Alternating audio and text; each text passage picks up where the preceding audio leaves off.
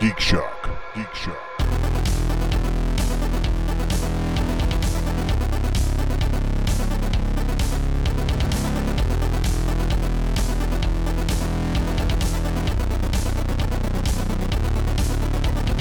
Since Steve's gonna be so drunk.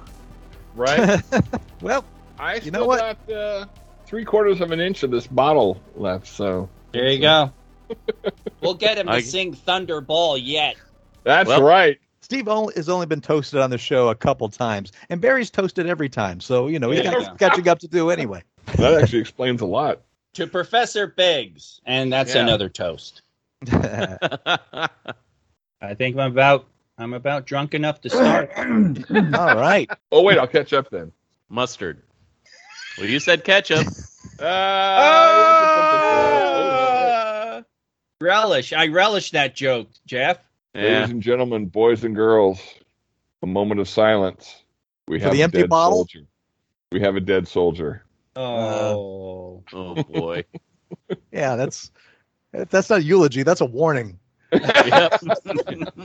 I think your editing became tenfold tougher there, Todd. Oh, Maybe we'll see. I ate before I got here. there you go. oh, great! Everyone, let's take bets. Like an entire turkey. I know. It's gonna be like Steve, red light or green light?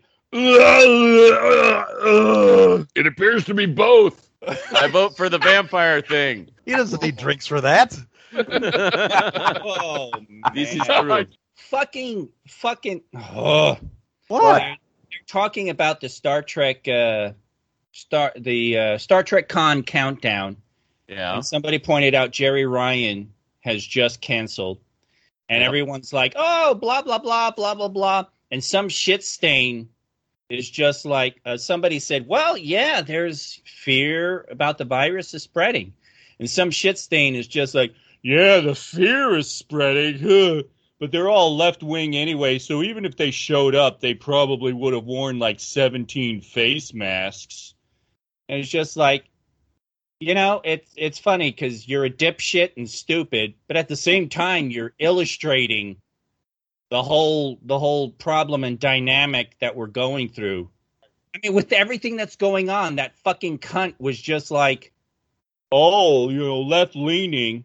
I oh man, I thought you were talking about Jeri for a minute. I'm like, what? No, No, no, no, no. Jeri Yeah. Ryan is pr- is very pro mask and very pro vaccination. actually, also somebody actually chimed in that you know from an encounter they had years ago. They felt that she felt that she was too good for cons and the fans. And holy shit, did she get piled on? A lot of people came to Jeri's defense. Yeah, I would have been one of them because uh, her her experience working the opening days of Star Trek: The Experience were she was great, and Yeah. her family was great. What a And- trooper. Besides all the presses she had to do the day that she was officially there as part of the opening, she came back the next day with her family. Eh, You know, rode the ride and all that kind of stuff with just her family and her kids and everything. And she And was her husband, her father would stand Yeah. there with people on the bridge and be like, "Isn't she hot? My daughter's really hot." Yeah. and, mean, oh, and he know. would be like, he would like, oh, and by the way, I'm I'm one of nine. Very nice. So she's not So- coming to the con this year, so cancel your your your reservation at the green door. Yeah. yeah. Whoa! Oh, God. Wow! That What would only be if she were cut. coming with her ex. Yeah. God, Oh. Andy. Welcome, folks, to Geek Shock number 599. I am Master Yay! Torgo. 80s Jeff. 55K. Fact checked, Andy. Professor Biggs. And we're here to talk week Weekend Geek. Wow, 599. We're almost to 600, gentlemen. Oh Yeah. my God. Uh, do you We guys should have do- anything Let me tell you. Let me tell you. 600? 600 is gonna be huge. Huge. Yeah. Bigly. Huge. Bigly. I, I You, could you probably do stick that around. just to piss piss me off, don't you, Jeff? You just you just can't help yourself but to I, I I know you you are the, the king of the pop culture reference, but that's its own category. Maybe. Are, are there going to be because I know Deb and Barry are moving back. Are they are Are there any plans? There, to, there, I you mean, know what? You know what? Let's let's let's keep that under wraps. That's uh, uh, maybe that's something we can reveal during 600. Uh, no promises, but we might might get Paul for episode 600. So I just Whoa. Again? My God. it's it's in the works. So Well, we're hoping. We're hoping. well, I just have to say it won't be a proper 600 without Professor Biggs. So Well, I hope he'll thank you show very up. much. Well, I- fuck. I- okay, fine. Steve, you want to be part of it? I could probably be persuaded to stick around. Or Okay. it is it is summer, and I'm not technically employed again until October. So October. yeah. What kind of academic calendar do you guys have? California one. So, gentlemen, what geeky things did you do this week? Um, well, first off, let, let's let's take this off the table. This week was the release of James Gunn's Suicide Squad, The Suicide Squad. the Suicide Squad. We we have all seen it. So, Mhm. at the end of this show, we're going to have a full spoiler discussion. So, if you haven't seen it, we will give you plenty of warning before we start spoiling it. So, just be aware that's coming up. So, for those that haven't seen it out there and don't want to be spoiled, what did you think of the Suicide Squad? I liked Loved it. Yeah, I really. I've already seen it twice. Me too. So Steve. yeah, in the theaters, by the way. Yeah. Whoa. same. Wow. I'm a crazy madman. The social distancing sadly kind of took care of itself. Right? Yeah, I, s- I saw the last show with two or three other people in the building, and I saw the first show with with three or four people. Are you Well, saying that people are still trepidatious about going out with a new and highly infectious variant? Imagine Tiny that. Tiny. Shocker. That's okay. It'll all change when Margot Robbie sues the studio. right. Hope She's getting twenty million. She's worth I- every I goddamn hope she's penny. 20 million. Oh boy. If James Gunn is going to do a superhero movie, I'm going to be there for that movie. Yep. Pure Right? and simple. The man is great at making you fall in love with very shade of gray characters. Mm-hmm. Dude, I I watched Suicide Squad and I wasn't even halfway through it when I'm like, holy shit. It just occurred to me James Gunn really needs to be doing the D&D franchise of movies. I I would actually love to see him doing any kind of fantasy or sword and sorcery franchise of movies. Because watching Suicide Squad, I was like, he totally knows what he would need to do. I'm It- surprised it- you didn't go to uh, James Gunn's Star Trek. You well, no, Uh, because uh, Star Trek's a different animal, really. Yeah. Oh. This is uh, it's what I, I posted on Facebook was like was like I, I don't care about the Snyderverse anymore. I you know screw the Snyderverse. I'd be totally in for a Gunnverse, but not for every DC movie. No, sure. Although Steve, we oh a Gunnverse Batman one off, just Yeah. one movie Hmm. would Or- be awesome. Or I would even be in for a Gunnverse Superman movie if they actually did with the with the Clark Lois dynamic. If they actually did what everyone keeps saying they're going to do and then they never do, which is kind of more of a, a his girl Friday kind of thing, where she's kind of a Rosalind Russell character and you know Clark Kent's kind of the Cary Grant character. That dynamic would work great, but everyone says they're going to do it, like in Lois and Clark, but then they never actually do it. Do you have a reference for those of us who were uh, other than just- cave, unfrozen caveman Andy here? I was just gonna say Rosalind now, Russell. I was just gonna say now, Biggs, Hey, update update your reference for people who are 20 years and hey. 20 years. Let's, let's go for 30 years, 40 years, 30, 30 year old. Listen, Okay. you punk ass kids, educate yourself. Go see a good, good uh, newspaper movie. See, see his girl Friday. See the original, the front page. Hell, see the remake with Jack Lemmon and Walter Matthau. Educate yourselves. Fuck off. Get off my lawn.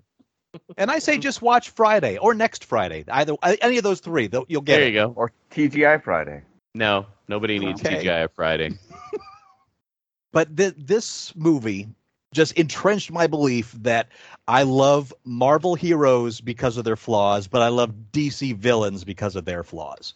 Mhm. And DC is great because of their villains, and Marvel's good because of their heroes, and both because the other side that's where the flaws are. yeah, when we get to the spoiler thing, I do want to talk about the the, the biggest the biggest bad. Oh, of course, of Yeah. course. And boy, the internet was quick to spoil that for me. I'll tell you that right now. You, Uh, you mean so- you mean the trailer didn't spoil it for you? I, I didn't watch mu- much of the trailers. I watched like the first te- teaser, and that was it. Uh, Yeah, well, when you're in a movie theater, you can't really avoid it. Oh, dude, snap. yes, you can. Close your goddamn eyes. I've I've closed my eyes Yeah. to plenty of trailers. Sit, Get close your eyes and sit with your fingers in your ears, going la la la la la la la la la as loud as you can. Make out Yeah. with the person you're next to. Yeah. Sorry Yeah. about that, Kirsten. or just be 15 minutes late to the theater, and that way you skip them. But then I missed Maria Nunez. Nunez. Maria Menounos. Menounos. That- There yeah. you go. Wow, I was way off.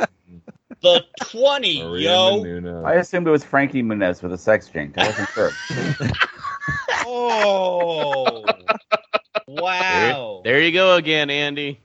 Having trouble with them pronouns. Oh, man. That's Oh. some unwoke shit right there. And the pronoun stuff is so fucking hard. Oh, Uh, next thing you'll be talking about Ellen Page. Whoa. Steve. No, you I'm just made Todd's editing so much more complicated. no, I'm Nope. saying Andy would be talking about Ellen Page. I'm aware that Elliot Page is the real. What do person. you do, Steve? I'm just saying. I he did, and he did that in such a way to create some weird echo effect to really punctuate.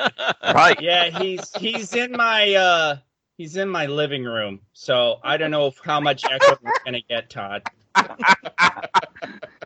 He's in And your he's living getting room. drunker, so he's gonna get louder. Oh Christ on a cross! Right downstairs. He's on your phone. He's on your Skype. the podcaster is in your living room. How are ya? So uh, the bottom line: if you haven't seen the Suicide Squad and you love Guardians of the Galaxy, don't miss it. Simple as that. He's great. yeah. J- James Gunn is just he's the man. It's Now- so wonderful. I don't want to talk anyone out of seeing it, but be aware it's a very dark humor movie.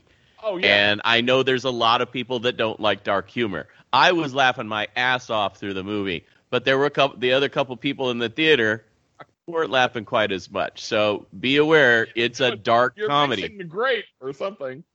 What? what And, it, and it's violent as hell. Kirsten just Yeah. refilled my uh, Tennessee Fire with Fireball. Be part of the solution and not the problem. That, He's off they're both the problem. they're feeding off each other. What did I do? Feeding is right. I'm All just right. sitting here all innocent and stuff. I'm Yeah, gonna right. be the grown up here and and leave that as a sipping beverage. The grown up. The guy There teaches no a few twenty somethings how to recite Hamlet, and he's Grups, the grown up. grups, grups, grups. So we'll Blah, talk more blah, about blah. stuff about Suicide Squad later on. Uh, but in the meantime, gentlemen, what geeky things did you do this week? Uh, but only bring a few if you don't mind, because we got a big show to do. Steve, what did you do? First of all, Apple TV, Apple Plus TV, Apple, whatever it's called. Every show that I watch on there is great. So cancel all your other streaming services and watch Apple TV Plus for a while because it's For, great. for a while, for for three to four weeks, because at that point you've seen everything.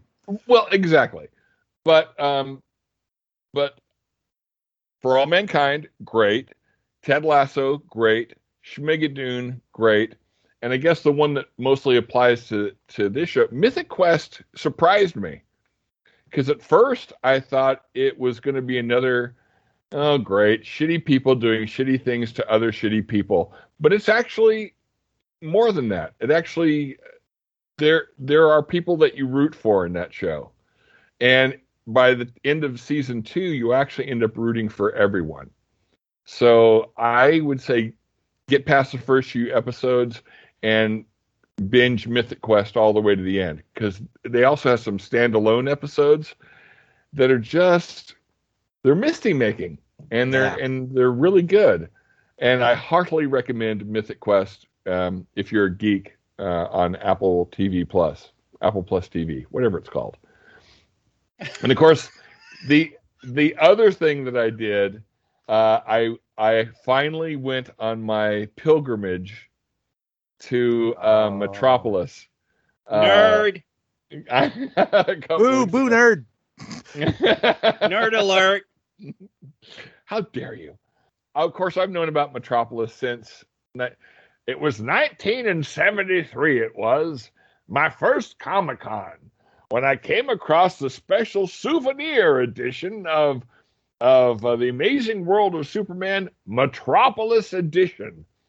And in 1972, I guess as a, a way of trying to you know get some kind of tourist trade going, somebody in the hard to call it city of Metropolis, but definitely the town of Metropolis. It's only got like 5,600 people. Um, figured out that they were the only metropolis in the United States. And they went to DC Comics and said, hey, would it be okay if you guys officially recognized us as the home of Superman? And DC Comics at that time was like, oh, yeah, that's a great idea. We'll even do like this big treasury edition thing, kind of, you know, acknowledging that. Because at the time, there actually were plans on building a Superman themed amusement park in Metropolis. And Neal Whoa. Adams actually did some concept art and everything for it. And then the energy crisis happened and all the funding dried up for it.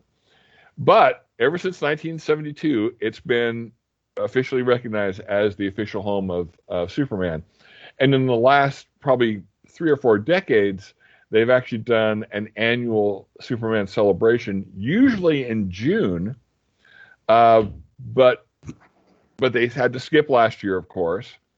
And this year, as the vaccine started rolling out, they missed their June date, but they but they set it up in August. And I was like, oh, that works out perfectly for me. Um, and so I finally I finally went to Metropolis, Illinois, and uh, went to the Superman celebration, and it was a ton of fun. I will say that the quote unquote city of Metropolis is really more like Smallville, but it's kind of awesome in that way. And the whole town is completely on board with their connection to Superman. They got the big giant Superman statue. Every store you walk into has Superman souvenirs. Uh, you know, all the gas stations, everything like that. Uh, a lot of the local, you know, bars and restaurants and stuff have Superman themed meals and dinner plates and that kind of stuff. And so it's really kind of cool, especially if you're a big old Superman geek like me, uh, you know, and it was tons of fun.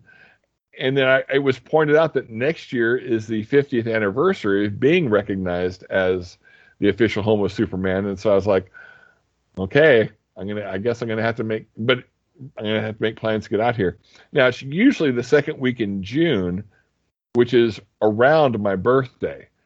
So, like for instance, in 2013, which was the 75th anniversary of Superman, et cetera, et cetera, et cetera, I was trying everything I could to get out there, but I was also teaching that summer school. And I was like, okay, so my last class is on Thursday. Is there a way to get to the airport and get to the celebration and then get back again by Monday? And it was it was ridiculous. It would have been like the airfare would have been like a thousand bucks.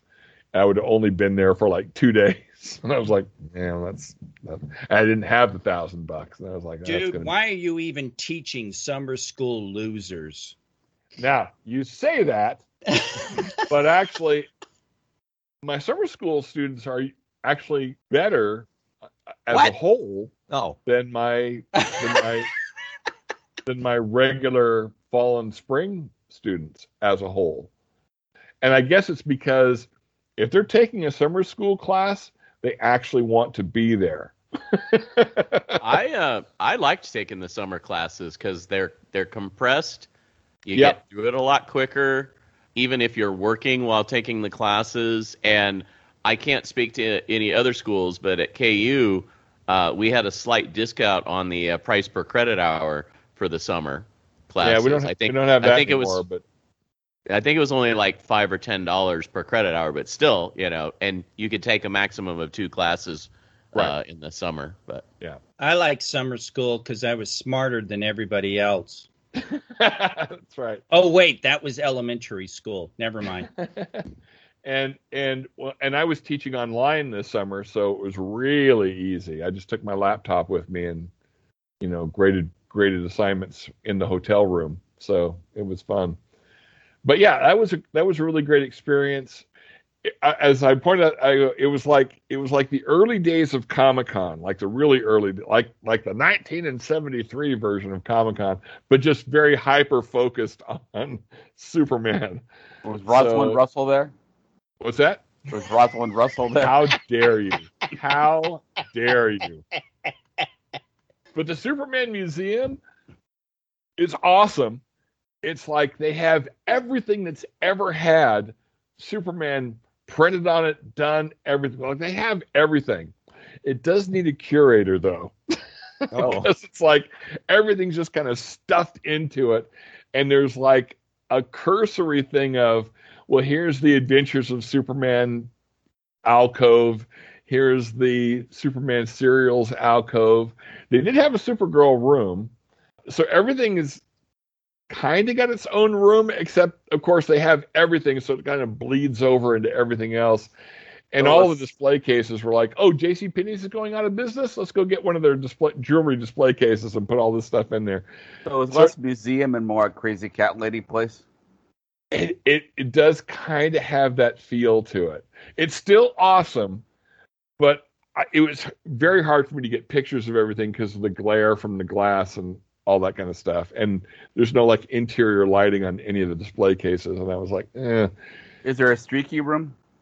There is not a streaker room, but there is streaky referenced in the Supergirl room. but you know what they do have, Andy?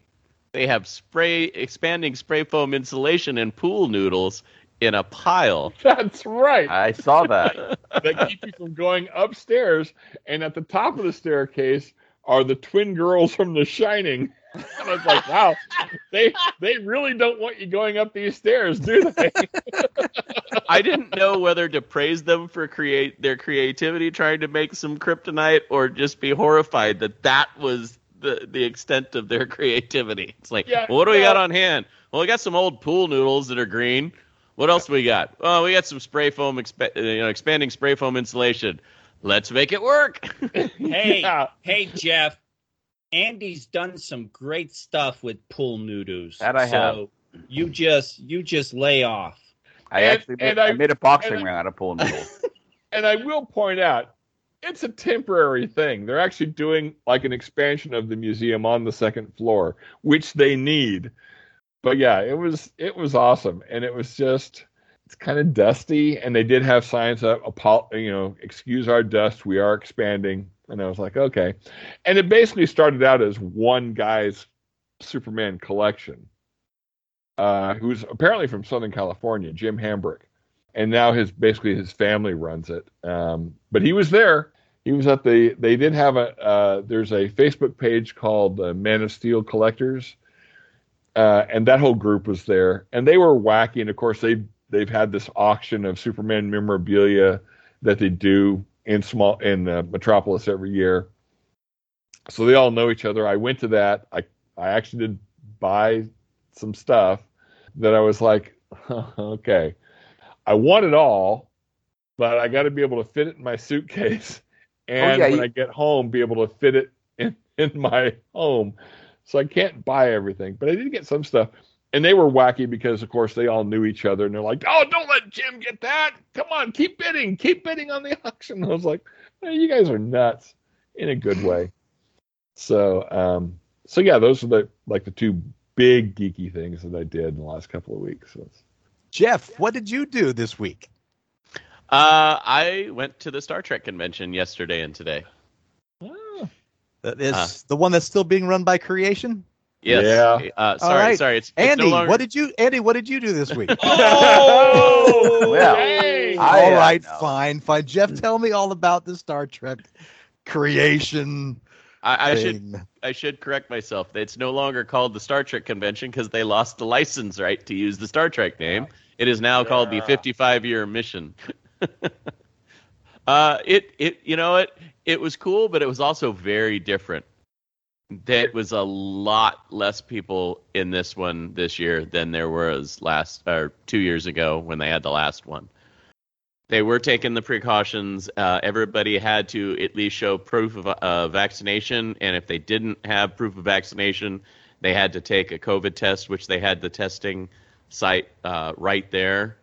You only got two days on that, so every two days you had to get retested. So if you were there from Tuesday through Sunday, you'll get three tests.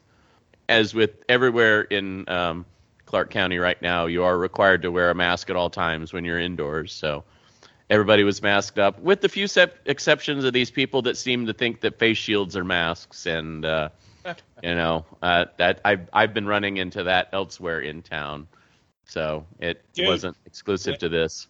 when I went shopping uh, earlier today, there was a guy wearing his motorcycle helmet. I loved Yeah. it. I'm Well, like, you go, covering everything from you know top of the head to the chin. you go, you badass. It was hilarious.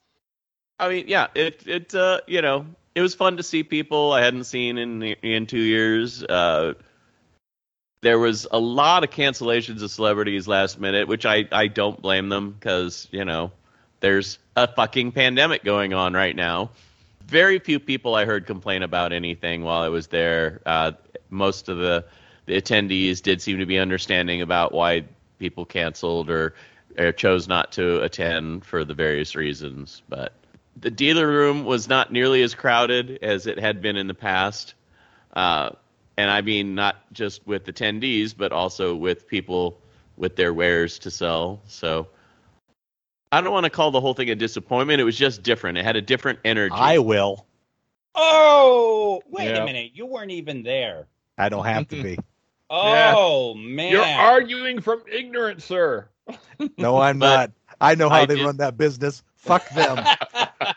but I did end up getting my admission uh, through Gold Star, so I got half off. Uh, my my tickets were thirty two fifty for each day, so the the full price was they were charging seventy something plus tax.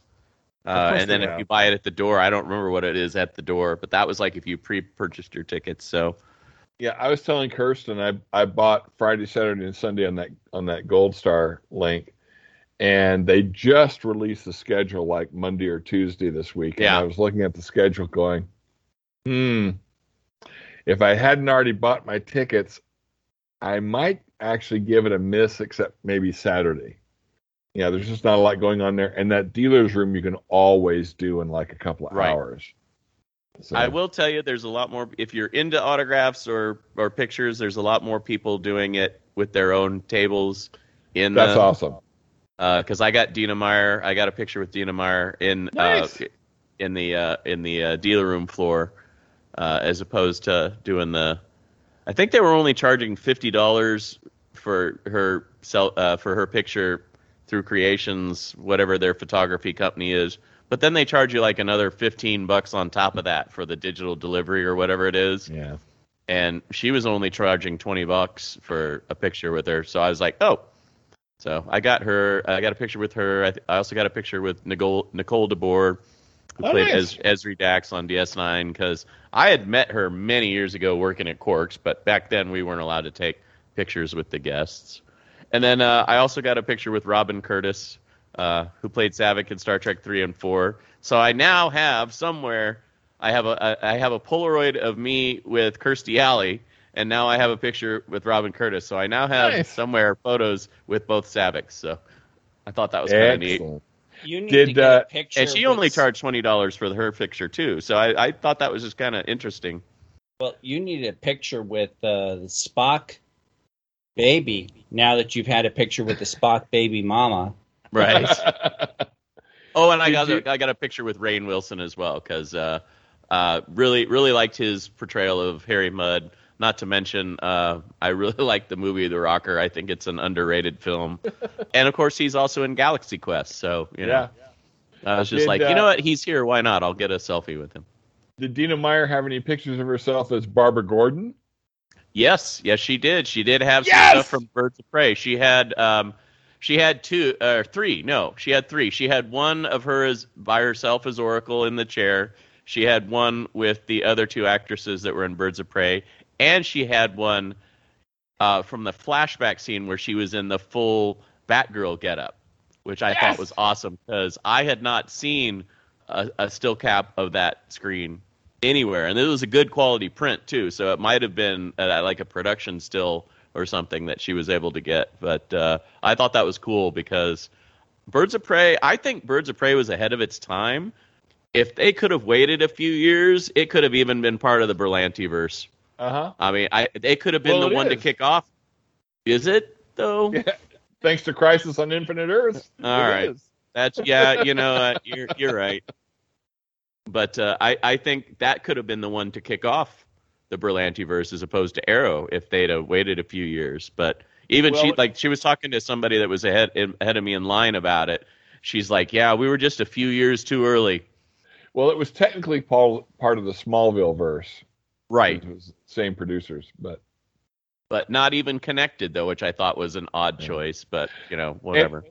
and actually with uh, Rachel Skarsten playing Dinah Lance in Birds of Prey, I was Mhm. kind of hoping that there would be a Dinah Lance uh, Alice confrontation, you know, green screen, of course, uh, in the Crisis thing, but they didn't do it. Oh Andy, what did you do this week? Well, Oh, what, didn't- what you didn't what go- you it- godding about? I didn't. I didn't. Uh, I didn't go to. You know, I didn't go to friggin' conventions or anything. Man, I feel like a piker. I, I watched What If. I watched the premiere of What If. Oh yeah, Nice. It's, uh, it's beautiful. I mean, I, I, the animation is amazing, and it really captures the whole spirit of the comic, which was, you know, this this wonderful alternate story, and they almost always ended sort of. That's a little sad. You know, there, there are a couple of the happy endings, but there's always like a little, eh, you know. But you really, really well done, and I really like the way they uh, they tweaked the uh, the uh, Captain America: The First Avenger stuff. I, I immediately went, "Where's the next?" Oh, right, it's one of the Marvel ones. I got to wait a week to see the next one. But yeah, the, it looks painted. The, the animation looks painted a lot of the time. It's astounding. Uh, I also uh, watched this weird little movie called Cherry 2000. Um, what were your thoughts on that? Goody goody. first of all, it's really, well, you know, weirdly homesick for me. I'll Uh, 'cause bet. every every scene, I'm going, oh, I've been there. I've been there. I know that spot. Oh, that's like ten miles from Kirsten's house. Everything in Nevada is ten miles from my no, house. it isn't. Good God, it's a huge state. Clark County is bigger than Connecticut. I agree that it's a flawed movie, but I, I did enjoy it. Um, we've talked about this a few times about re- when they remake a good movie, they shouldn't remake the good movie; they should remake a bad one. This one, they could remake this, and it'd be very interesting. It seems like it would be a little bit more prescient now with the rise of the different types of AI systems Mhm. that we have versus in the 80s. So Well, it would also it would also be a heavy uh problematic, shall we say, commentary because of sex robot and stuff. Right. But if you handle it right, it could be very good. Yeah, no, I think there's a lot of potential there. So I watched it before I listened to the show, so I didn't, but you know, um, and I watch it going, well, that actor is the only one that actually knows what movie they're in. That actor is brilliant. That actor is amazing, and it was Cameron Milzer I was talking about. Milzer I was talking about. Cameron! Just so dead on in that thing. Cameron's wonderful. Yeah. Um, I loved that's working that's with the her. at movie I Star wanted to see. That's the parts of the movie I was really interested in. Was that weird '80s yuppie bro culture that they had so dead on, and it was so weird to see. You know, post-apocalyptic. Everyone's wearing white clothes, yeah, I know, right? White shirts. Well, not, not Hawaiian shirts, but uh, you know, bro bowling shirt. So it's you know, it's just it was a moment I'd kind of forgotten about until I saw them parodying. I'm like, holy shit, we did have that. We did have to deal with that craziness. Well, if you hang out with parrot heads, you still do. There you go. Uh, Um, Five o'clock somewhere, Todd. right? Uh, been playing uh, Assassin's Creed on my new Xbox 360. Uh, I'm enjoying Now- that. I, now, Assassin's Creed, the original. Revelations. Okay. Now, I've played the the only one I said before. I put, the one I've played before was the the one is in the Revolutionary, uh, which I've forgotten what that one's called. But I, I was told that was the worst of them. Hmm. Yeah, but this one this one's uh, quite enjoyable. I'm not playing it well, but I'm enjoying playing it. All right. I, I have a hard time because they all have that one word title after Assassin's Creed, and they all just run together. Where's this one set? This one is set in Constantinople. Okay. Yeah. Not Istanbul. So- Uh, that- oh, Oh, they actually that, that comes up that it's both Constantinople and Istanbul at this time, depending on what faction you're with. just uh, so as is it- old New York was New Amsterdam. Amsterdam. but why did Constantinople get the works? Mm. That's nobody's business. Period. Oh, but yeah, I'm enjoying the heck out of that. And uh, da, da, da, da, I uh, I had I had artwork in a show. It closed last week, but there was a Moby Dick show uh, organized by um, Gallery X, which is initially it was run by uh, people from my school, my uh, college. Uh, they're still involved in it, and they're still tied into it. But uh, it was a weird little thing. I was going back there expecting to see a whole bunch of my classmates, and it's like, nope, lots of new people here now. but I did two Moby Dick paintings, so it was fun. But it took me Nice. like two. It took me like two two months to do Moby Dick paintings in between everything. I got them done. what an Andy sentence! Come on, everybody, stand up and recognize. I did two o- Moby Dick paintings, but it was worth it. Yeah, Uh, yeah. Kirsten, what'd you do this week? oh, oh, whoa, shit! No, Andy, did you do Oh something? well, I else? just I just want to say uh, uh, I've pulled enough strings and got enough coverage here that I will be working the last four days of the Iowa Fair. So uh, for uh, any shock monkeys that can make it to Iowa to the fair, you know, I guess I just I could just send a message to Ulrike, but uh, you know. Yeah, real. For all our Iowa fans, We've got quite a few. there you go. Get your picture with Andy. but not too close because it's Iowa and they don't believe in. Oh, Oh, dang. wow. Mi- Fair. Missouri, Missouri is just as bad, Andy. Don't Yeah. feel bad. Look, I'm just happy I can see a quality butter sculpture this year. Another another Andy goddamn sentence. Andy, would you please get some f- deep fried butter and like pack it in ice and send it out here? I want to have some. The deep fried butter I had to get in uh, the Big E, which is 10 miles up the road from where I'm sitting right now. Holy shit. Those East Coasterners, Yeah, they the don't uh, anything. Iowa Fair is the one that had the uh, the uh, apple egg rolls that were amazing. Well, so it's dude, basically a fritter in egg roll form that you dip in caramel. Kirsten, Wow. what'd you do this week? But first, how many shots of Oh. Fireball have you had, Aunt Kirsten? Oh, Right? like I'm the problem. I need to drink more to catch up. yeah, really, Andy. I saw Pig. Oh, wow. And uh, I'm telling you guys, one of uh, Nick Cage's best performances in a long time. I keep hearing that. Oh, dude, he's he's he's wonderful. It's so funny because um, I assume it's because of his tax troubles, but he's turning out movies like motherfucking crazy. But this one, this one was this one, the writing, the the style of the movie, a lot of things came together to give you a nice, uh, nice little performance from him. I don't want to say any more, except you should definitely see it. Have you seen it, Todd? No, seeing- uh, really, I have Okay. not. Uh, where, where did you watch it? It was one of the streaming services. I actually may have paid for it because I'm not I'm not worried about paying for something I would see in a theater. Most of the time, the streaming fee is a fraction of what the theater cost was, fee would be. And Pig actually did not last long in the theaters. I think it came out, and within a week or two, it was pretty much like in one theater here in town in Vegas. So Yeah. It was here and gone like within a week because I was I was thinking of going to see it and I'm like, oh, it's not there anymore. yeah, yeah. So I went ahead. Go Seven ahead, bucks Andy. on Ama- seven bucks on Amazon. Yeah. Okay. Amazon was where I rented it. Yeah. I think it's worth it. I'm going to give props to Nicolas Cage. He's a wonderful actor.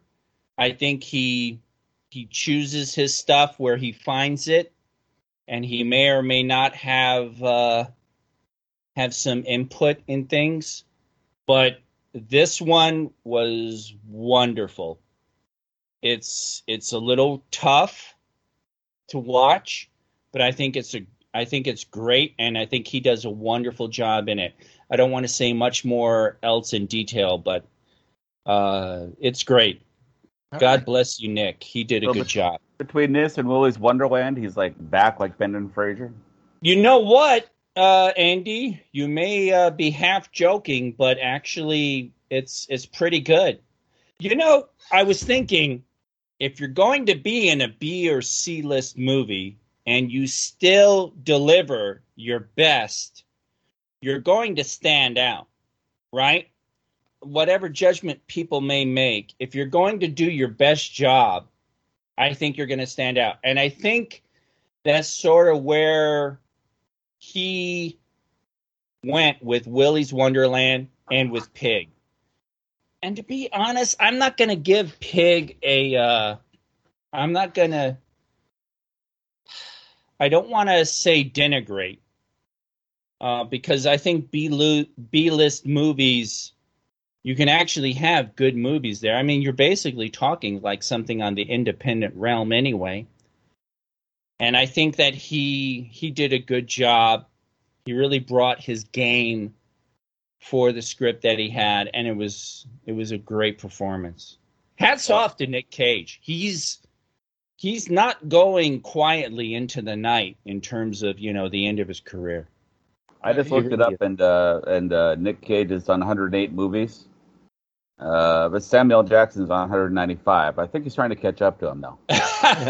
well, you know, goddamn, the son of a bitch does a lot of movies.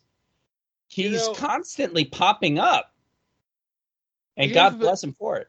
Yeah, here's the thing about Nick Cage. The guy's nuts, but he's he's a working actor. This is his job. And, and and like you say, I give him kudos for just kind of being out there. And you know, like you say, maybe it is because of tax reasons, maybe it is all this, but you know, Michael Caine has basically said the same thing. He said, you you know, he said, I, I have to work. I'm a working actor. I if I'm not acting, I'm not an actor. I have to work. I have to be an actor. I'm sorry, that didn't sound right, uh, Steve. oh, hang on. Je- Andy. Jeff, can Hang you on. repeat that for him? Uh, yeah. So so Michael Caine has always said, you know, I'm a working actor. I have to work. Yep. If I'm not Jeff's working, got it better. I'm not an actor. So I have to work. I gotta give him his moment, you know. There's Yeah. there's there's so few things I can do better than Steve. I, you know, I gotta let him have. hey, Uh, uh, maybe Jeff Jeff Andy's just trying to start shit.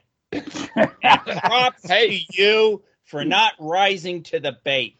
how about this? How about for the 600th episode, you, me, and if Paul can be on the show, how about we have a Michael Caine off? um, sure, why not? You know, I'm game. one right out. All right, I'll put it in the notes. All right. but yeah, I mean, it, Pig really is. It's a good movie. You've got Adam Arkin.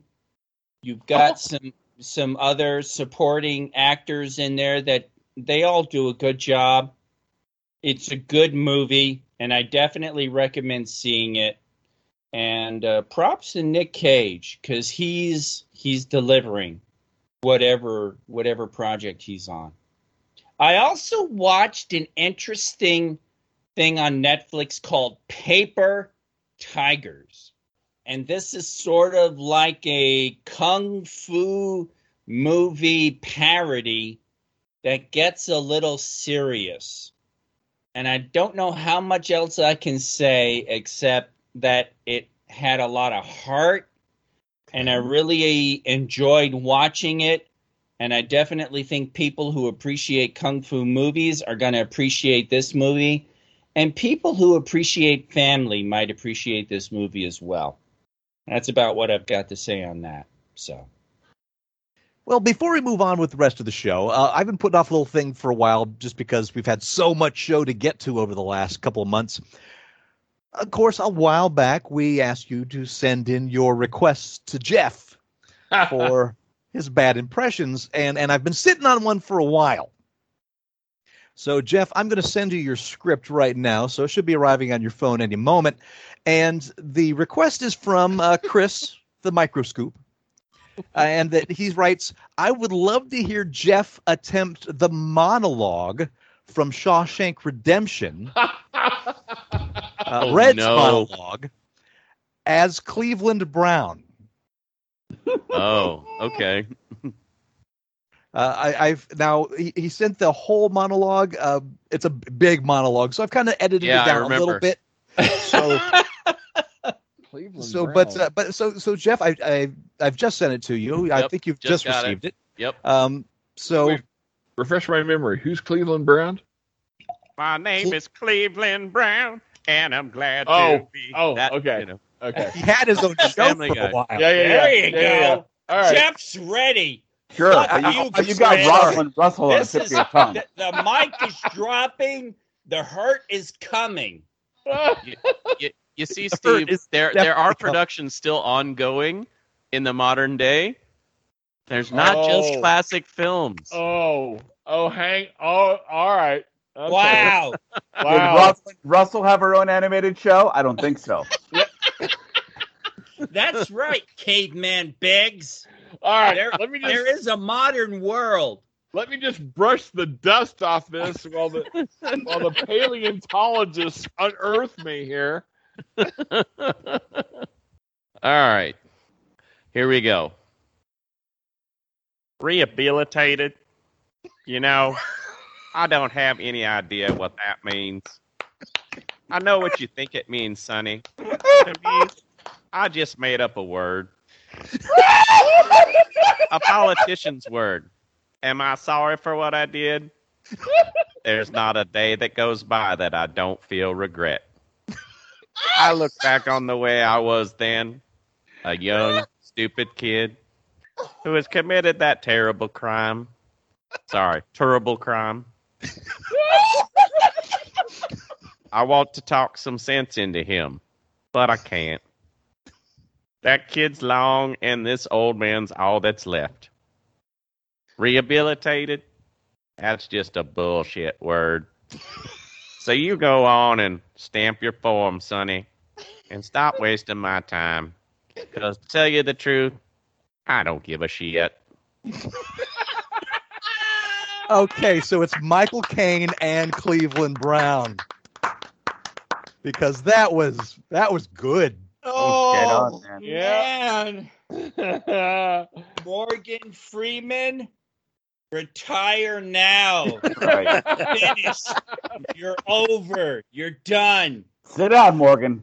oh my god. Oh, Uh, so thank you, Chris. I I, I think he uh, he met you more than halfway. And Oh. uh, Get what you pay for. And if you want Jeff to do a bad impression, or in this case, a- an amazing one, uh, I'm gonna write have to to us. listen to it when you play uh, after you put it, you post it because I honestly can't tell how I sound. I just mimic based on having watched Family Guy so long.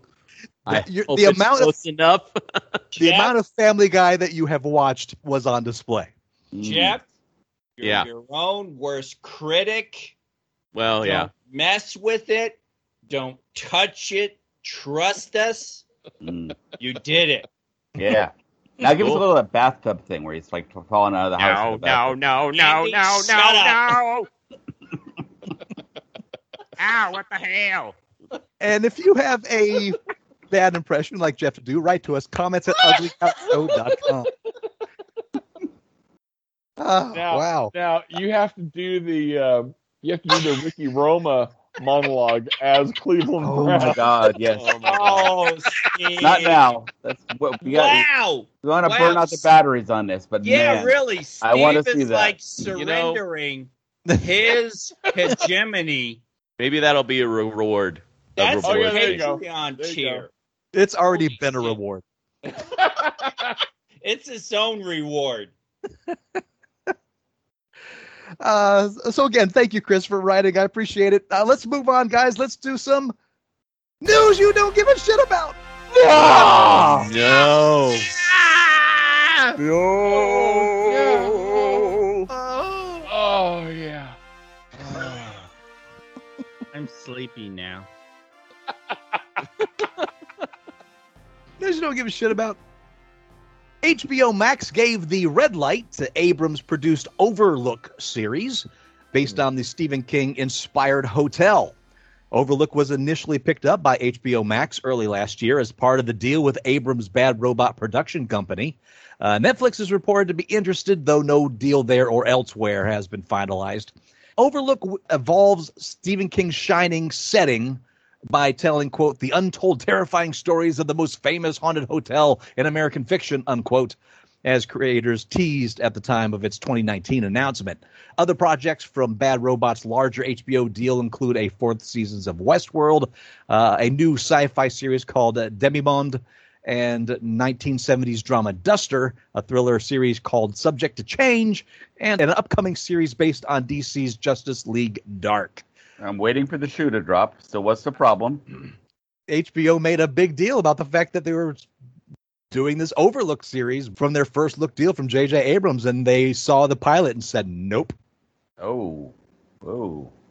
Yeah, you know it's funny. Um, I'm, uh, I have mixed feelings about that Justice League Dark project because they just announced that because of that series, that on uh, Legends of Tomorrow, they're going to um, recast, uh, or Constantine's not going to be part of the cast anymore. Uh, but the actor whose name is escaping me right Matt now, Ryan. Matt Ryan is going to be playing a different character because H or Warner's told him they said, "Well, because we're doing this series on Max, you can't play that character anymore." Which I still think is dumb because you still have the theatrical Superman, you have Superman on the on the CW. Why can't you have two Constantines? I just don't get it. Right. You're already going to have the Flash movie and you have the Flash TV series. I mean, Right. seriously, why is it an issue now? Right. Which apparently, I mean, the Flash TV series, apparently they just gave Grant Gustin a whole giant wheelbarrow full of showbiz money to keep him on that show. So obviously that show is going to continue until they get tired of it while Right. the Flash movie is going on. So yeah, I agree. Why can't there be two Constantines?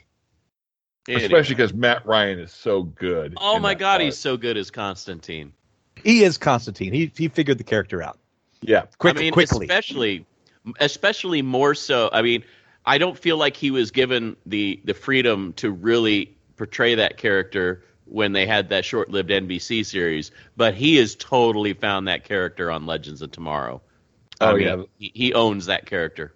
Yeah, yeah, yeah. And and the writers also understand the moral ambiguity of that character on mm-hmm. Legends of Tomorrow. And it's like this season in particular, it's just like, oh shit, where's this going? Because wow, that guy is making some very questionable choices.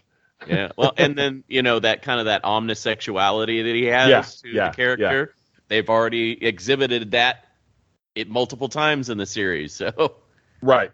And given him an actual love interest, which is Twice again now. problematic. It's Yeah. problematic on that show. It's nice. It's been nice watching that evolution. Because yeah, I'm a big fan of Matt Ryan in that in that role. And Yeah. I was very happy to see him go from that, like you say, short-lived NBC series where by the end of that series they were like, "Oh, we're canceled. okay, then screw it. We're actually going to show him with a cigarette, Yep. even though he never lights it. but we're going to say, yes, even though he can't get the lighter to light, off camera, he smokes. Off camera, he likes both men and women.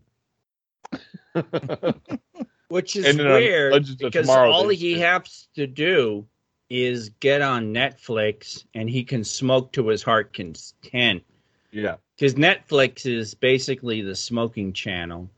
I think they yeah. just should change their name to the smoking channel. yeah, Netflix and uh, AMC. Did you don't give a shit about? Games Workshop is facing backlash after making changes to its IP guidelines to clamp down on fan made animations. Uh, for the most part, changes to Games Workshop's IP guidelines made sense. It makes sense for the miniatures company to enforce a zero tolerance policy towards people making 3D prints of its designs, for example. But things took a turn for the concerning when it comes to a note on fan-made animations which reads quote individuals must not create fan films or animations based on our settings and characters these are only to be created under license from games workshop unquote it's worth noting that while similar clauses ap- applies to fan-made games fan art fiction and websites they're permitted so long as they're not for profit and made clear that they're not official works. Uh, these changes coincide with the recent launch of the Warhammer Plus subscription service, which launches with two animated series. Uh, Games Workshop has also been pushing hard on official Warhammer animations, uh, many of which were sourced from existing fan projects, even an outright hiring of the creator of one of those s- stunning Astartes shorts that were made. Uh, for fans, it reads as somewhat hypocritical for Games Work- Workshop to shoot down fan animations at the same time as benefiting from their work, as is the distinction between which kinds of fan works are allowed. So, in other words, you can do fan art, you can do fan stories as long as you say they're not for profit and they're not official works, but you cannot, even for not profit or fan works or saying they're not official, make an animation of their property. Um, I don't know if that's legal. It doesn't sound legal. It is because they own the property. So this goes back to the Star Trek fan films. Nobody is confusing fan films with the professionally produced material coming from, you know, Paramount or CBS. Nobody's confusing the fan films coming from fans and any material that Games Workshop would produce. Everyone understands these are amateur productions, perhaps sometimes using professionals, but they're still amateur productions that exist separate from the professionally produced official productions from whatever whoever owns the IP. Fan goodwill, they're really shooting themselves in the foot by kind of putting their foot down. But that's my take on it. Games Workshop owns their properties. They have the Yeah. right to do whatever they want with the properties that they own, and they have the right to decide who does what with their properties. Exactly. I get that, but you're right. the The fans are one confused because okay, so we can do this, but we can't do that. Right. The animations that ha- the fans have done have been really impressive in the last Yeah. few years. Uh, again, so much so that they have hired one of the guys behind one of those to do their animations. Right. So It's like, did you guys do a? I can't remember now. Did you guys do a story about the guy that got that did the um, deep fake of Mark Hamill in Mandalorian? That Yeah. Lucasfilm actually hired him to be in their cadre of animators of of CGI artists for future productions at Right. Lucasfilm because his work was so good on an amateur level. That's that's what you do. It's like, oh, people really like this. They they well, why don't we just hire this person? why don't we put them on the payroll and make our stuff better? uh, I, I will say the uh, conspiratorial minded part of me with this story, and I'm I'm sure Matt would be saying the same thing if he were here, is that so far the stuff that Games Workshop has released in animated movie form has been absolute crap. Ah, Uh, they released a movie a while back called uh, Ultramarines, and it is one of the worst animated movies I have ever seen, both in its execution and just story wise. It is a poor example. Uh, it's it's like watching a PlayStation 2 animation in the age of PlayStation 4. Isn't that the Oh. one you got through uh, the Netflix with the the DVD rental, and you like Yes. sent it back like an hour into it? You're like, nope, No, I'm done. No, I watched the whole thing because Okay, if something is so bad that I'm just not interested, yeah, I'll stop watching it. But when it comes to something like that, I'm like, I want to see the whole thing so that I know one, it doesn't get better, and two, that I can talk about it with knowledge. yeah. And and that's what I'm saying here is that that was an awful film. And the ones that the fans are doing on YouTube, pretty damned amazing and with interesting stories.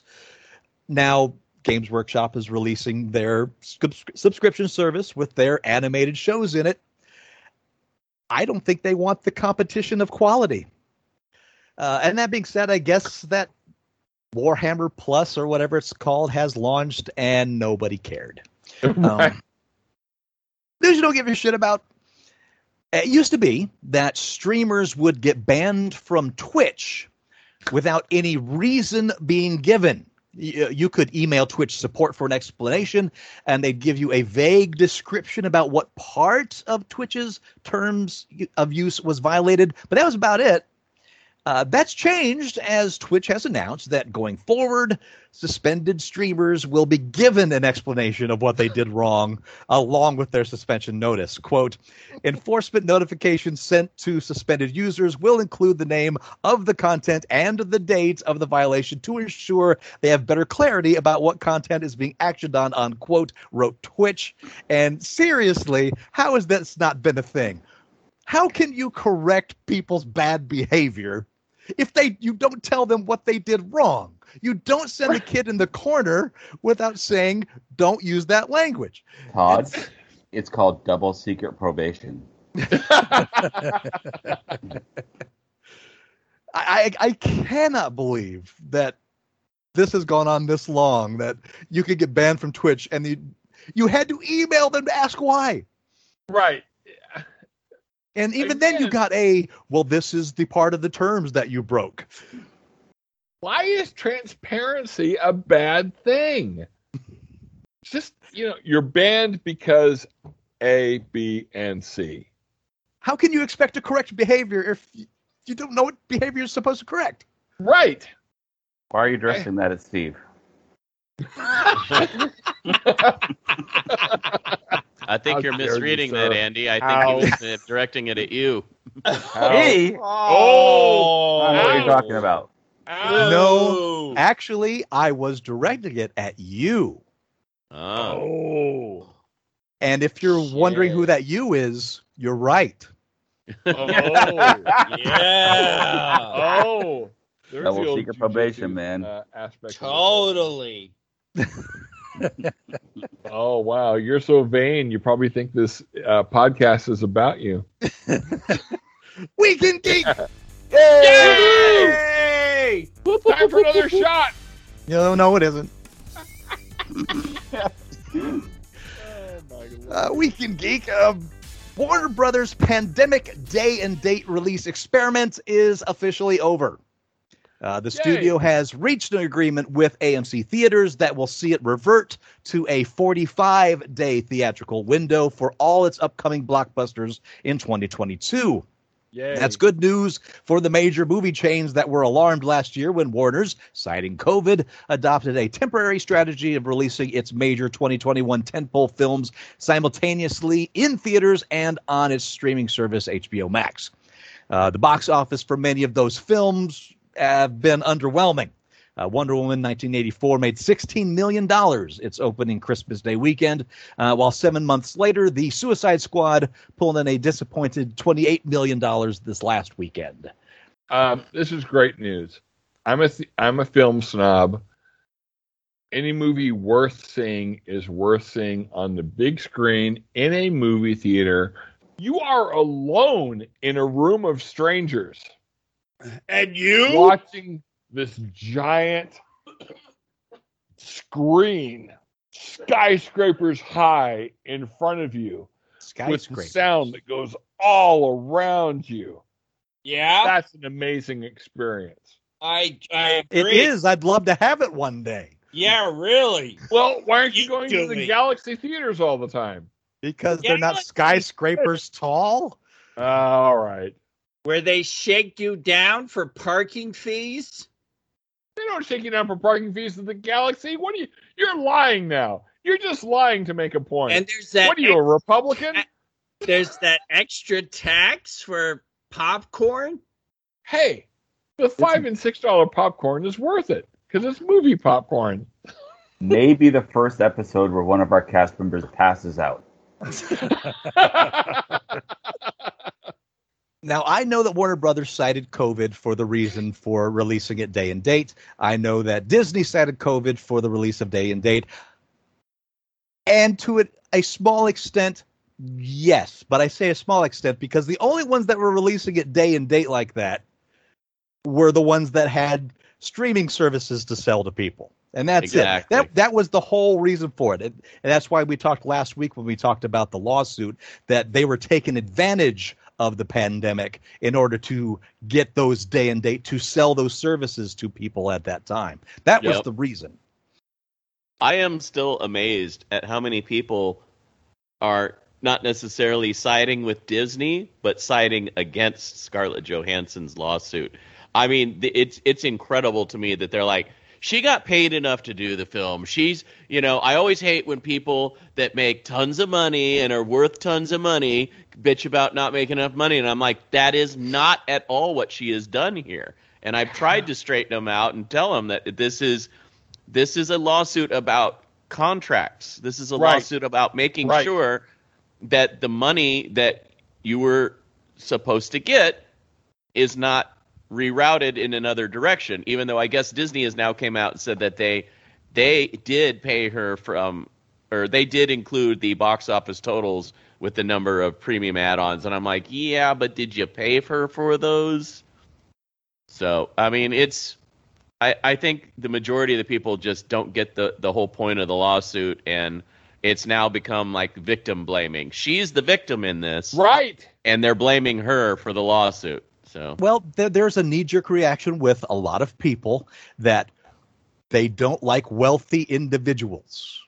Especially, especially famous ones, especially movie stars and, and rock stars and, and TV stars. Anybody that's that's famous and make lots of money, there's there's Yep. automatically a pushback against that. But what's interesting in watching this one is that they're siding they're against the person that's less wealthy in this battle. Right. Yeah. That's the thing. How can you be for Disney and against?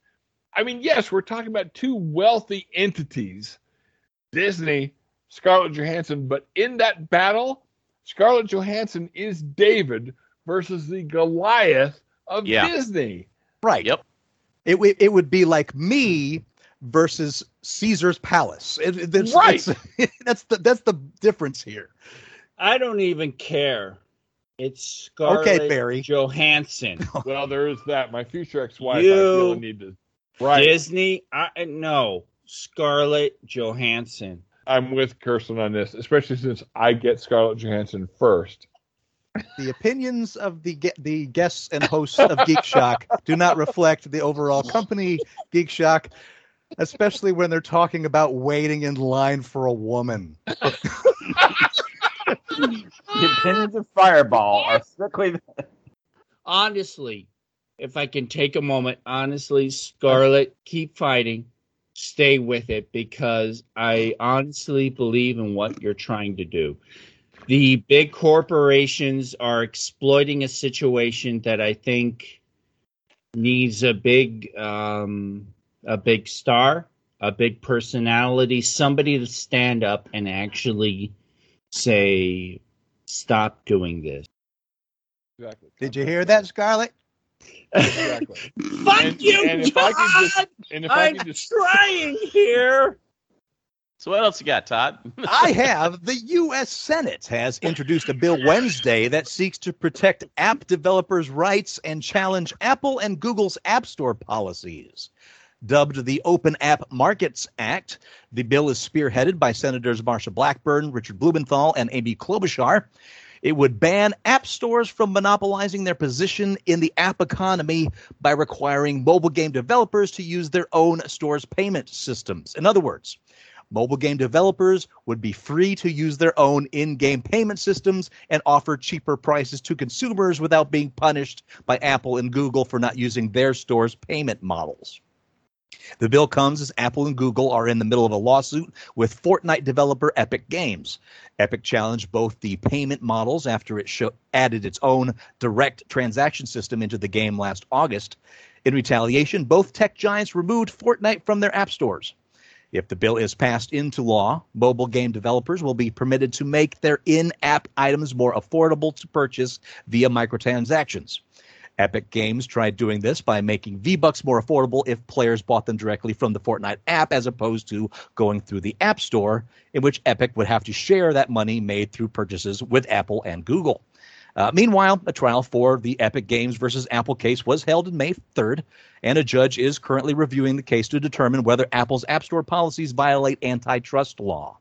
Uh, two months later, Google faced a similar lawsuit from 36 states, including the District of Columbia, regarding the App Store's model. Court documents suggest that Google even considered buying Epic Games in order to eliminate the competition completely. Fortnite is still unavailable on Apple and Google's app stores. So they uh, they they're pulling the dragon a bit because now it might end up being federal law for the United Yep. States. That's whenever a game is on the either Google Play or Apple's App Store, Apple and Google cannot take a bit of it. It's tough. I mean, there's it's a duopoly now, even though technically you still have the Amazon App Store and uh, like the Galaxy Samsung Galaxy App Store, uh, and I think a couple of them, other other like mobile developers have their own app store, but for the majority of them, it just pulls from the same APKs that you're, are put out on um, Google Play and and the Apple App Store. So it seems like it would be moving in the right direction. I just don't know if it's going to happen. to well, of course, it's it's it's a bill. It's been introduced in the Senate. Very little gets done in the Senate, so Well, especially if it's anti-corporate, you know, it's like, oh, well, we got to protect our corporate overlords. So Uh, but then again, there are Republicans out there just waiting to give it to Apple for and any of the tech giants retribution for whatever imagined thing they have going on. yeah, So so it's possible that they could be they could use that as a uh, indeed. as a jousting stick. A24, the studio behind The Green Knight, as well as other genre hits like The Vitch and Midsummer, announced that it will offer an in home streaming option for the Green Knight film on August 18th, with tickets going for $20 on the A24 screening room website. As COVID 19 cases rise with the Delta variant, uh, the streaming tickets offer a viewing option for fans who've been eager to see the film but concerned about the safety of public gatherings at the moment. Uh, the Green Knight was originally one of the most anticipated new genre films of 2020 and was meant to have its world premiere at South by Southwest Festival in March of last year. Uh, after it was finally released, The Green Knight quickly earned acclaim as one of the best films of the year, but rising case counts across the country means that moviegoers are once again less inclined to go out and buy tickets. I like how they are doing this versus what Warner Brothers is doing and what Disney has done because you have one chance in the U.S. only for the moment uh, to watch the film from the comfort of your home. For more information about the in-home screening, including compatible devices, you can go to the A24 streaming room site. So having it streaming available for like one particular day or even two particular days for those who just want to watch it at home, I think is a good option in these times. Instead of just making it available to anybody who wants to see it at, the same date that it's there, it's like, you know what, release it to theaters for a little bit. Then uh, for home streaming for one or two days, and then after that, you have to go to the movie theater to see it. That way, you have the option, but it's under very limited terms. So it doesn't knock out movie theaters altogether. Again, any movie worth seeing is worth seeing on the big screen. But if you are at all concerned about going out in public at this time, then yes, one or two days, that's a great alternative. And if you really want to see the movie, then you will make time in your at home schedule to watch that movie at home. So if you are interested, again, is on the 18th. It is on A24's website if you want any of the uh, information on how to stream it. And uh, God help us, let's do some red light, green light. Oh my Yay! god. Red light, green light, such a fun game to play. Doesn't matter what you say, they're gonna make this shit anyway. I want the vampire suit. I have four pitches here, and you each get one green light. The shows you get to choose are between Reginald the Vampire, The Moon is a Harsh Mistress, Ooh. Austral, and MaddAddam. And Okay. one of these may be fake. So let's get into the first pitch. Sci fi has given Reginald the Vampire a straight to series order, inspired by the Fat Vampire novels written by Johnny B. Truant. The What We Do in the Shadows type comedy will star MCU veteran Jacob uh, Batalon from Spider-Way, Spider-Man No Way Home. That's uh, Spider-Man's friend.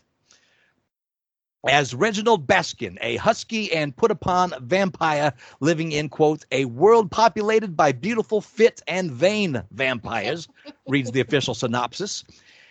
Continuing, he may be immortal, but he still has problems like any other guy. The girl he loves but can't be with, a bully manager at work, and a vampire chieftain who really wants him dead. Fortunately, Reginald discovers he has a few unrecognized power of his own. Sci-fi calls it, quote, a new show with a lot of heart and just enough blood that proves the undead life is just as compl- complicated as life itself. Unquote. Harley Peyton, uh, who did writing on the new Twin Peaks and Chucky, is writing, executive producing, and show running the small screen adaptation. Quote, it's about a guy who's very overweight and out of shape when he's turned into a vampire, Truitt said. Continuing, the idea came up on a podcast I co host when we wondered why vampires are always perfect and beautiful. Does vampirism really just make you thin, or does it freeze you are? So this book starts with that premise. What if you were turned into a fat vampire and frozen that way for eternity? Unquote. So what are your thoughts on Reginald the Vampire? I mean, it's different. It's not I your like it. your typical vampire story. I still feel like there've been too many vampire stories over the last few years, and that maybe we need a little break from it. But it's different enough that it could be watchable. So, as um, counterpoint to that, do you not think that actually in the last couple of years there have been lesser vampire stories and vampire pitches? So now we may be able to actually turn the corner and there may be new stories uh, of vampires that actually would work that wouldn't seem like oversaturation. I don't know. This is not the only one that that is Well, right. potentially coming Right. out in the next year. So we we could have another resurgence of uh, vampire television and movies. Let's see how that one stacks up against The Moon is a Harsh Mistress. Uh, James Manera and John Aglialoro, okay, the writing directing team behind the 2014's Razzie nominated Atlas Shrugged, have announced their next project based on Robert Heinlein's 1966 science fiction novel, The Moon is a Harsh Mistress, as a limited series. Originally serialized in three parts in the science fiction monthly magazine Worlds of If, the novel depicts a lunar colony's revolt against authoritarian rule from Earth. The book was nominated for the 1966 Nebula Award and won the Hugo Award for Best Science Fiction Novel in 1967. Similar to Anne Rand's Atlas Shrugged, The Moon is a har- that's what I said. The Moon is a harsh mistress's narrative served as a framing device for Heinlein's political beliefs. A film adaptation has been attempted three times before by DreamWorks, which has a script by Ted Elliott and Terry Rossio, by Phoenix Pictures with Harry Potter producer David Heyman attached, and finally by 20th Century Fox with a script by Arrow executive producer Marc Guggenheim and Bryan Singer producing slash directing. All three prod, uh, productions languished and the rights reverted back to Heinlein's estate. In 2019, Manera and Aglialoro picked up the rights with funding secured from a combination of Kickstarter investors and 2013 Florida Powerball lottery winner Christopher McGurran. Quote, We've always seen Robert's story as the third part of a libertarian trilogy of classic literature, said co producer and project uh, John Aglialoro, continuing the other two being The Fountainhead and Atlas Shrugged, unquote. Uh, as for casting, hold on to yourselves. Uh, Kevin Sorbo will play Professor Bernardo de La Paz, a political dissident exiled to the moon by Earth's government. Kelsey Grammer will voice Mike, the lunar supercomputer AI, and Barry Benetende will be playing Manuel Manny Garcia. Uh, so, what do you think of The Moon is a Harsh Mistress? Eh, A, the story by Heinlein is great. B, the fact that it's been glommed onto by libertarians floors me. It is, in fact, where we get the, the phrase, there's no such thing as a free lunch from. I understand that. But the fact that they have taken this story as being the epitome of libertarian philosophy is nuts as far as I'm concerned.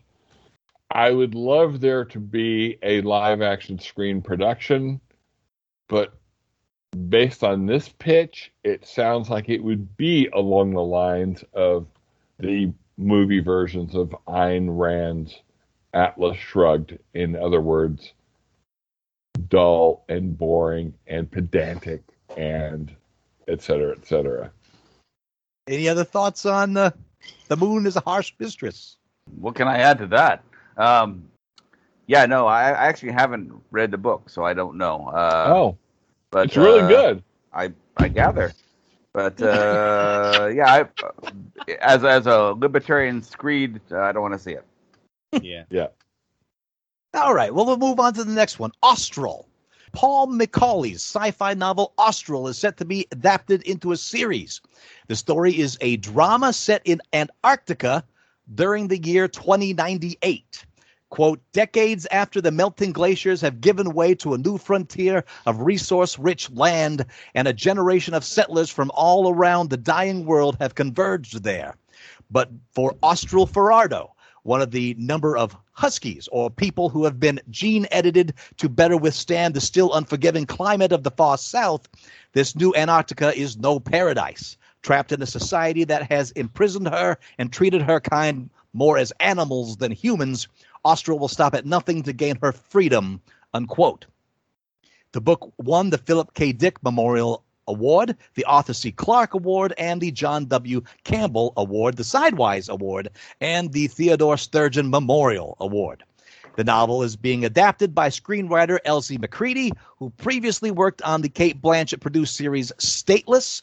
Eric Skjold Jarig, uh, who did Occupied, is attached to direct, and both will serve as executive producers.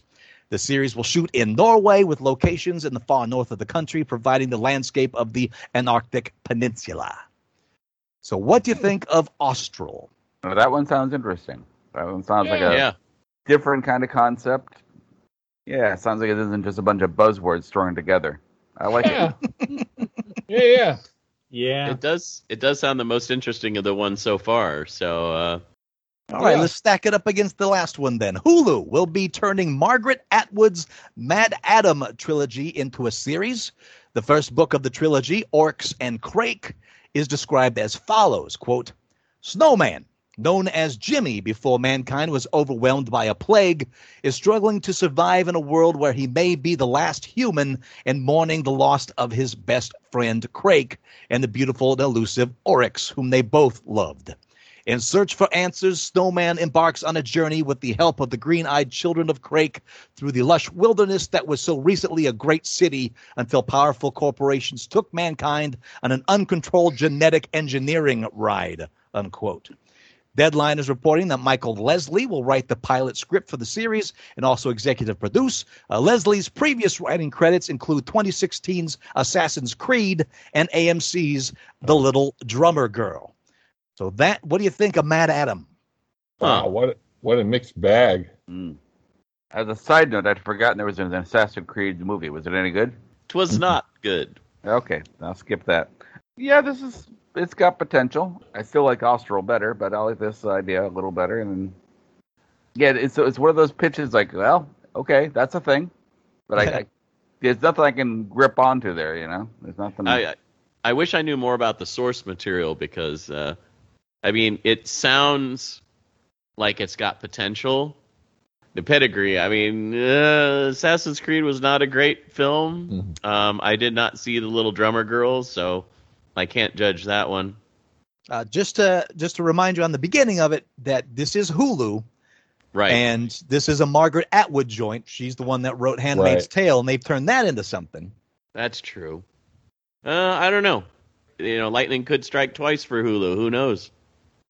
Yeah, I roller coastered all over this pitch. I was like, "Oh, Margaret Atwood, yay! Oh, so and so, boo! Oh, this, yay! Oh, that, boo!" So I'm really mixed on this whole thing. The premise is interesting, and it's on Hulu, which did a great job with *Handmaid's Tale*. But uh, I, I have such, I have such mixed emotions about this. so yeah. Well, there you have it. Reginald the vampire about the fat vampire. The moon is a harsh mistress. About whatever the, the Ayn Rand people want. Uh, Austral, the Antarctic, getting uh, getting How's getting that? settled in, in the new uh, in the new climate, and uh, MaddAddam with the, the plague and the crakes. With the plagues and the crakes and the oil. oh, I could really use a vampire pitch right about now. I gave you one. the one. first one was a vampire pitch. I know, I know, I know. Okay. All right, so there it is. Those are your choices. Where do you put your green light? I'm this time. I'm going to start with you, Andy. Austral. Straight out, Austral seemed like the most interesting pitch. How about you, Steve? So I'm a huge, huge Heinlein fan, even if I don't always agree with him, and especially the people that have glommed onto him as being some kind of, you know, like I say, libertarian icon. Ugh. But I'm a huge Heinlein fan. Wow, I don't know. I am torn between this and the Antarctica pitch. I would love to see a movie adaptation of Moon is a Harsh Mistress, but I'm going to have to go with Ant- uh, which one was the Antarctica pitch? Austral. Astral. Yeah, I'll go with that one. All right, Jeff. Where do you put your green light? I'm also going to go with Austral because uh, I, I I don't know enough about the Heinlein book to to It's really so make a decision. But you definitely lost me on Kevin Sorbo. Yeah, Uh, Yeah. So like and, like after you got there, I was like, that's definitely a red light yeah. on on so many levels. But I'll just stick with as far as the film is concerned. That's a red light. Uh, so yeah, I'm going to stick with Austral. Kirsten, where do you put your green? Austral. I have no words. So, all that being said, and plus some, which of these do you believe are fake? I want to get one out of the way first. Kirsten, what do you think's fake before I lose you? Which one did Andy like? Astral, We like, like. we all did. Yeah. Okay, I'll go with that's fake. Jeff, what do you think's fake? Murphy's Law being the typical blueprint for how these things go. I have a feeling that all of the others are definitely going forward because of how bad they are and because we like Austral. I have a feeling Austral is probably the fake one. Steve, what do you think's fake? I think that Moon is a Harsh Mistress is fake. Just going on the way that I usually pitch pitches bitches, uh, as being sort of, oh, here's what I would like to see. I would love to see a, a live action version of Moon is, Moon is a Harsh Mistress, but I think whoever wrote this threw in enough, you know, buzzwords like the Ayn Ayn Rand thing and Kevin Sorbo. I think this is the fake one. Andy, what do you think's fake? Halfway through your description of Moon is a harsh mistress, I wrote down fake. So Yeah. yeah, And you are correct. The moon is a harsh mistress was Yay! the pitches bitches we that win. was sent that was sent to us by Scully. Scott Schofield himself Ah. sent in that pitch. In fact, when he emailed me that pitch, I emailed him back saying, There's absolutely no way they're going to select this, but I can't wait to see their reaction to it. I want to change my vote. You don't get to. Funding has already been applied. and that means that Austral, MaddAddam, and Reginald the Vampire all are all in some form of development. And if you have a have pitches bitches to write to us, send it to comments at uglycouchshow.com with pitches bitches in the heading and then write us your pitch. And if you don't want me to edit it, please indicate so in the body of your text. So here is the point that if you have not seen the Suicide Squad or don't mind being spoiled by it, because we are going to continue on with discussion of that movie in some form. Um, of course, you you might be tempted to stick around just to see, you know, in the same way that you slow down when the car wreck is next to you, and you just want to see how bad it was. They call that rubbernecking. Uh, but if you don't want to be spoiled, uh, but uh, join us, uh, maybe uh, once you have seen it, and the and continue with this spot. But you have been warned. From here on in, there are spoilers and drunk people, so you have been warned. All right. What? So, gentlemen, give us your unfettered thoughts of the Suicide Squad. Oh, you think there's fettering going on? I really, really enjoyed the damn thing, and I confess I, I didn't pay a ton of attention to the previews. I saw a couple of them, and I saw enough of them to go, yeah, it's gonna be fun. But uh, I was uh, delightfully surprised when people started dropping like flies in the first five minutes. when I saw the movie when I started it, I saw up that that whole scene of just everybody just getting wiped out and that beautiful, beautiful setup that I stopped the movie, I rewound it and watched it again. I can't Wow. think I cannot think of a single time that I have done that. Uh, the closest time would have been when I worked worked in a movie theater, and I'd always time my break to watch the T Rex scene in the original Jurassic Park because. I just love that scene so much. Uh, this is almost to that level of just the surprise and absolute gory finality of everything that happened in those eight minutes. Right. I, I love how they literally wipe out that that first team, and then you find out that there's a second team, and everybody on the first team. Well, I mean, it, and then well, the fact that they sprinkled in uh, people from the the last Suicide Squad film, and just wiped them out like Boomerang, and um, I just I loved it. I I just it was just so it was so brutally bu- uh, brutally horrifying. No, brutally brutally is it. Brutally, Brutifully. is the new word. That that is that Yeah. is we have invented a new one. It was brutally shot.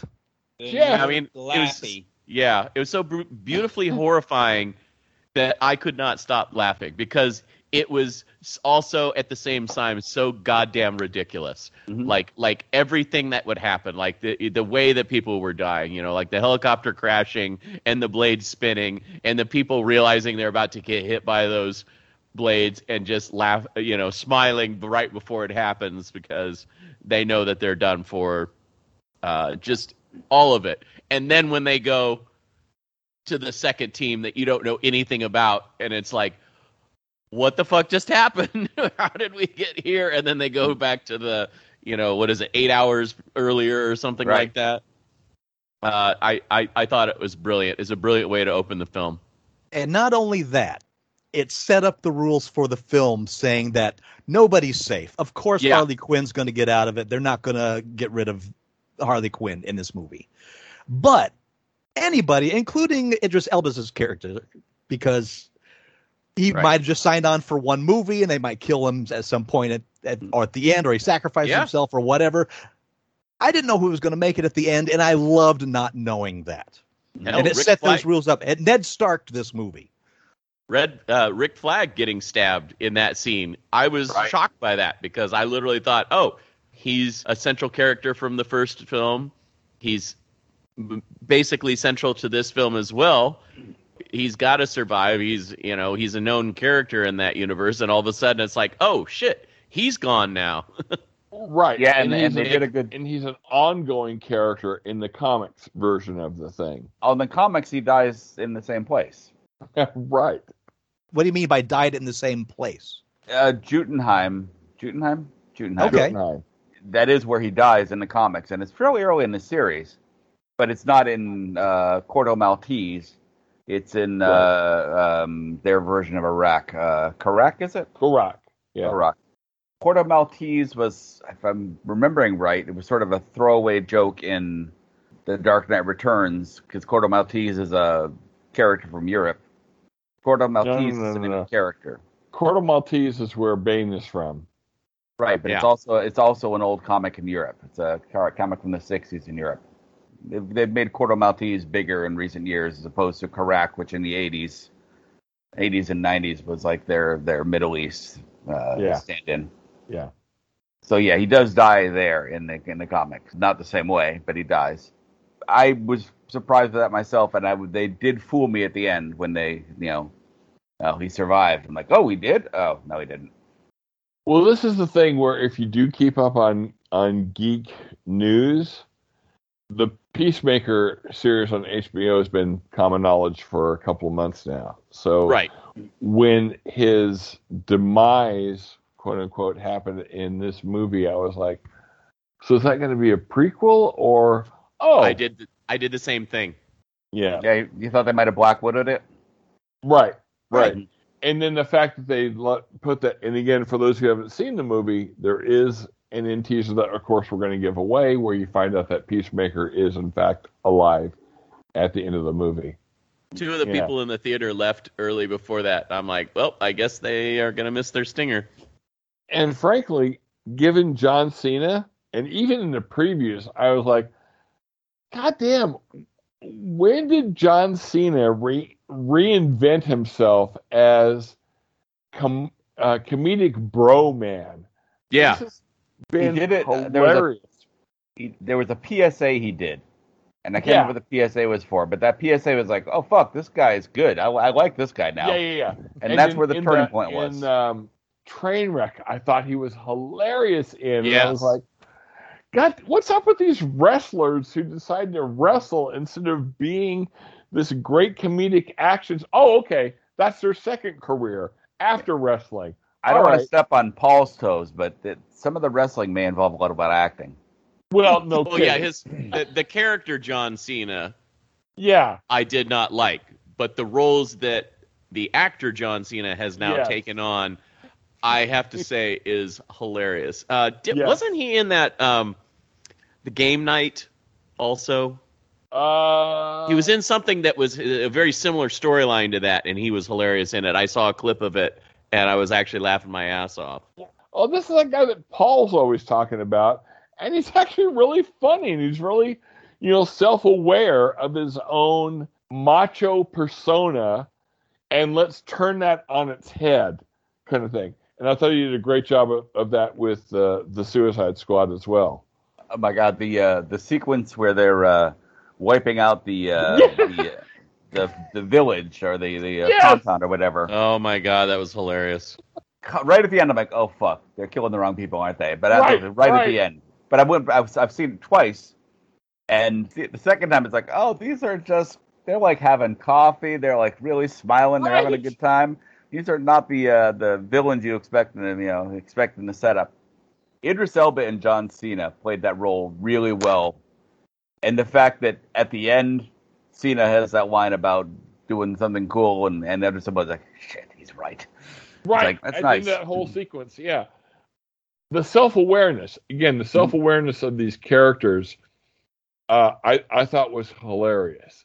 a, a lot of people might take that as being well okay so these actors know that they're in this movie well it's like no well no kidding sherlock it's like how can you how can you say that that's a bad thing when we're all in on the gag Mhm. right and it's like we're not here to pretend this is any form of reality which i think has been kind of the whole problem with the quote unquote snyderverse is like oh we're going to ground these characters in real life. It's like that's great if you take it to a certain extent but if you take it past that extent then it just becomes tedious. Hmm.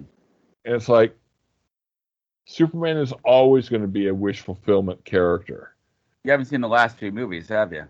well that's what i'm saying that's why they didn't work Yeah. so well Right. and it's like it's like when you try to take it too far into reality you lose the whole mystique of those characters it's like yeah of course in real life superman would be something more along the lines of irrede- irredeemable or the utopian or something like that but that's not what we're talking about here we're talking about a wish fulfillment character who is not it, who is not you know if I had superpowers, this is what I would do. It's like if somebody had superpowers, this is what I would hope they would do. And that hope factor has been absent from a lot of the Warner Brothers version of these characters. Yeah. And I think But, Suicide Squad. these are supervillains we're talking about. right. Okay. Yeah. Right. And what I love about the, what this movie is, is that even these super villain characters, we see that element of hope in them. Mhm. You know, the whole dynamic between Blood Bloodsport and Ratcatcher. A lot of people take that as a criticism. I've seen that on the on the web, and I'm like, you guys have totally missed the point. The point of these DC characters is that even in these quote unquote irredeemable characters, there is this chance for redemption. And if you don't have that, then why the fuck are we following these characters? Mhm. Yeah. Well, Are you well, so that's invested in your nihilism that you can't understand that there is a redemptive arc to be had here? I think that's the reason for this scene where Amanda Waller gets taken out Yes. because everyone around her who's who's been betting on the lives of these criminals Yeah. are see are seeing redemption in these ones that are still alive knocking out Waller to so they could basically have the redemption arc through them. yes. Mhm. Because those characters still have hope in their hearts. Yes, exactly. Now I'm not as familiar with Ratcatcher. I haven't seen enter in any of the comics Ratcatcher 2. too. Thank you. Yeah. Right. So I, I've really I haven't seen her in the comics, but I really enjoyed her in the movie, and I really enjoyed the fact that the rats win the day. That's like, yeah, I got to think for rats. And the accent she's doing, I was wondering about that because she's supposed, you know, they're talking about Portugal, and it's not a Portuguese accent. I'm assuming they're playing her as Romany, but I I, I think that's what they're doing anyways, which would It, make sound sense. it sounded more Romany to me. I would Yeah. Have to say. But uh, yeah, I kind of want to find more about the uh, character. I kind of should look that up, but I haven't. What I really liked about this, the uh, directing on this, is despite the fact there were all these previews, and again, I wasn't paying a ton of attention because I wanted to be surprised. But despite that, there were some genuine surprises there. When when Harley shoots the the El Presidente, I'm like, shit, of Yeah. course she does that. But I didn't see it coming until it happened. I love her monologue as he's crawling on the floor, dying, Yes! talking about how he's exhibiting these red flags and how she's decided. I thought she was like, you know, she's like the healthy thing thing would be walk away, but the gist of it was that he's like, so I just decided I would kill him, and I'm Mhm. like, she does it so straight faced. Mhm. It had me floored. I was laughing so hard. I, I probably missed some And- of the and- dialogue after and I that, love the way I they, just- they I love the way they blunt the band babies who had immediately said, you know, by saying, "I can't believe this thing had a bullet in it." It's like, "Yep." Yep. So here's the thing about this. A lot of people have been pointing up that Harley Quinn has this side story in Suicide Squad. Yeah, I mean, it is a movie in a movie. yeah, yeah, yeah.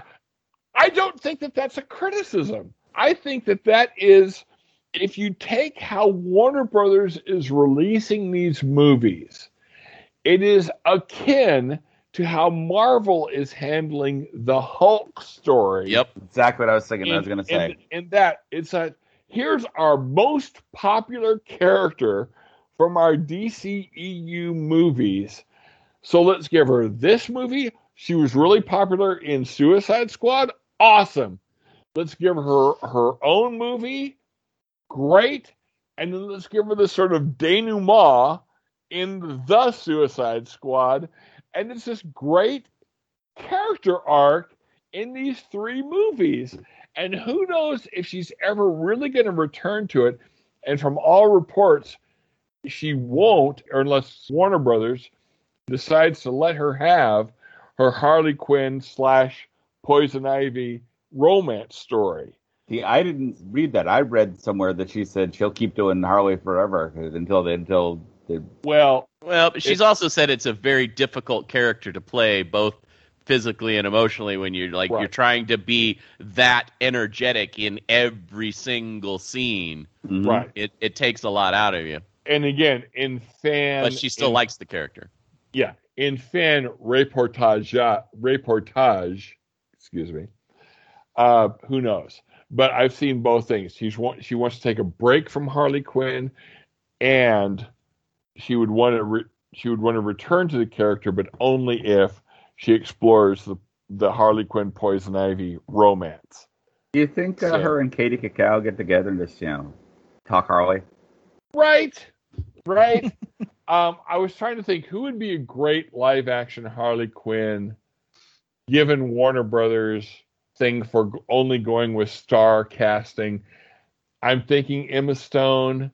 Maybe I'm thinking, you know, who are the redheaded actresses out there? I don't know. Are you are you, You being mean Poison Ivy, Ivy? Harley. For Poison Ivy, yeah, Oh, Yeah, okay. said Harley. we've already got a Harley. I know, but you, Oh you my said God. Harley. You might be a little Well- drunk. It's okay. Yeah, yeah, for the Poison Ivy role. I I was spoiled for Starro the Conqueror. Uh, thankfully, Yeah. not by like the internet in general. I was spoiled by the news sources, which I expected to be better. Uh, but I have to say, I was super impressed, and of course, it's one of those things that I that now my fanboy head goes. Only James Gunn could get away with doing Starro the Conqueror Right. because that is a villain is when you look at the great DC pantheon of of great villains cosmic or otherwise you're like well what's the one that they would never do well Starro obviously that would that's never going to happen um thank you James for doing what I now should feel to be obvious Mhm. So here's the thing. A week before that first trailer dropped, I was talking to a friend of mine. We were talking about the, you know, the Snyder cut and all this kind of stuff. And I joked and I said, I'm never really going to be satisfied with a Justice League movie that doesn't feature a live action Starro. And then the Suicide trailer drops. Well, shit. I guess I'm getting my wish after all. Mhm. And it was awesome. Is the and uh, then the- the, and then ma- and then they made him sympathetic at the very Yes! end. yes. At Yes! the very end, the final line. I was Oh like, wow. God. They teased it, right? When they first walk in and all the Starro faces start saying, he's tortured us. You know, he he's been manipulating us for how many years, right? You kind of he's get a had his way with us. Yeah. For, for Yeah, yeah, 30 yeah. years, yeah. And then yeah, you're exactly right. The last line is like, Oh, fucking Starro, you should have just been floating around out there forever. Oh. So Peter Capaldi comes in, and I, I from the minute, man, I'm like, oh, he's, uh, man, there was like a second, I'm like, wow, he's giving him pretty easily. I'm like, oh no, fuck, this is Peter Capaldi. This is playing the thinker. He's completely got them fucked, and I don't know how. Right. And, Right. and just watching him, yeah, I mean that line, you know, he's had his way with this. He's like, eh, you know, and gives a little grin. Yeah, I just was in love with his portrayal of that character. It's just so dead on. And here's what's crazy about that. I've seen a couple of in, of online reviews. They're like, "What's up with all the stuff in his head?" It's like, who the fuck cares? it's a crazy visual. Mhm. It looks awesome. It looks insane. Mhm. It fit right in with the theme of the movie. Yes. Mhm. Oh my god, I can't believe it. I can't believe it. My trusted critics from Film Week on uh, KPCC out here in California, they just they were just falling over themselves criticizing this movie as being, oh, it's so disjointed and blah blah blah. And I've seen a number of reviews online among comic geeks saying the same thing. And I'm like, did you not watch the same movie that I watched? Yeah. this has been the most coherent or one of the most coherent DCEU movies from Warner Brothers that Mhm. I've seen in the last Right. you know almost 10 years at this point. All right. And- speaking of actors, by the way, Taika Waititi coming in for like a little Yes. bit role and nailing it and making him Oh sympathetic God. and her sympathetic. Exactly. It just deepens Okay, so and you and I have both seen it twice. hmm the second viewing I had made me appreciate what was going on with each character even more than the first time. The Sure. first time I loved the movie. The second time I was like, you guys who aren't seeing this are pinheads, or Mm-hmm. you have an agenda that you're trying to push that is ignoring all of this nuance hmm and maybe I'm overselling the movie. Again, I, if you've never, if you haven't seen the movie yet, I don't want to oversell it. It is a comic book movie. It is right up there with the first Wonder Woman movie, the Aquaman, and Shazam. It is one of the top five DCEU movies. Yeah. and I don't want to say anything more about that. As a DC fan, I was just like, yeah, more like this, please. I heard some Yep. reviews were talking about being sort of like, is it a soft reboot? Is it? Da, da, da? It's like, no, it's a Suicide Squad. You have a different squad every time. Exactly. They die. And, And- a really great job by uh, by uh, the director of James Gunn. making you fall the the Roker Roker Michael Oh, Rooker. Riker. right yeah right watching follow him and you assume from Yes. interviews in it that he it's his his arc and you're gonna watch that and then he's Nope. dead. It's like damn Nope. yeah. As much as he tried to pretend to be a badass, he's a coward. hmm Ah, it was just so great. He's also very sympathetic. He does save the, the weasel, you know, but yeah. That's the thing. That's the thing. Like I say, on second viewing, it's even better than the first viewing mm-hmm. because you know what it is and you know what to look for, and what you're looking for is, it's just great. It's just this great, these great little character arcs, both broad, both great and small.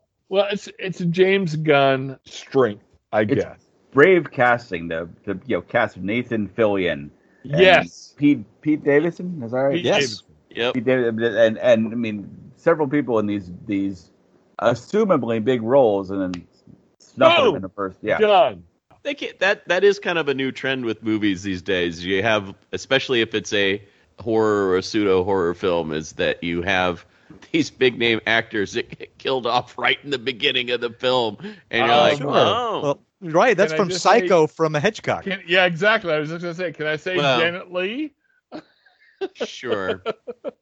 And and if you don't want to go that far back, you can do Drew Barrymore and Scream. It's the same Right, right, basic right. idea. But I will say, on a keep bringing it superhero level, we the first time we really saw that with superheroes was the second Deadpool movie with X Force. it was an X Force moment. Yes, yes. I love Otto. the James Gunn aesthetic, but maybe not for every movie. Like, I don't know that I would really like to see a James Gunn directed Superman movie, although I kind of would trust him to go, okay, so what I did with Galaxy of the Gar- uh, Guardians of the Galaxy, what I did with Suicide Squad wouldn't work for Superman, but here's what would work for Superman. But I the- will give Zack Snyder credit. He casts well. Henry Cavill as Superman, Ben Affleck as Wonder Woman, and especially Gal Gadot. what I just say? I'm drunk. What did I just say? That's how Ben far Affleck we're is- gone, folks. That's, Oh, Henry Cavill as Superman, Ben Affleck as Batman, Gal Gadot as Superwoman. Good Lord, when I listen to this tomorrow, I'm going to be so embarrassed. But anyway, for those that have become fans of James Gunn over the years, like like we have, uh, you might be interested in what he's got in the works. And frankly, not a whole lot, at least not that's been fully announced. We he's done, of course, episodes of the pa- of the Peacemaker series. Uh, he's written almost all of them, and of course, he's got the yeah Guardians of the Galaxy three. Uh, but on the directing slate, that's all he has now. Uh, he will be. He's also working on the Guardians of the Galaxy holiday special for Disney Plus. Uh, but he is has been announced to write two things. He's not directing yet, but just so you know, he is working on a Wile E. Coyote movie, Oh no. Be awesome. and he has also uh, recently announced that he is writing, at least, for the upcoming Starsky and Hutch television series. Wow, that's weird. So didn't he produce Brightburn? Uh, I yes, I believe he did produce it, but that's really all he had involved in it.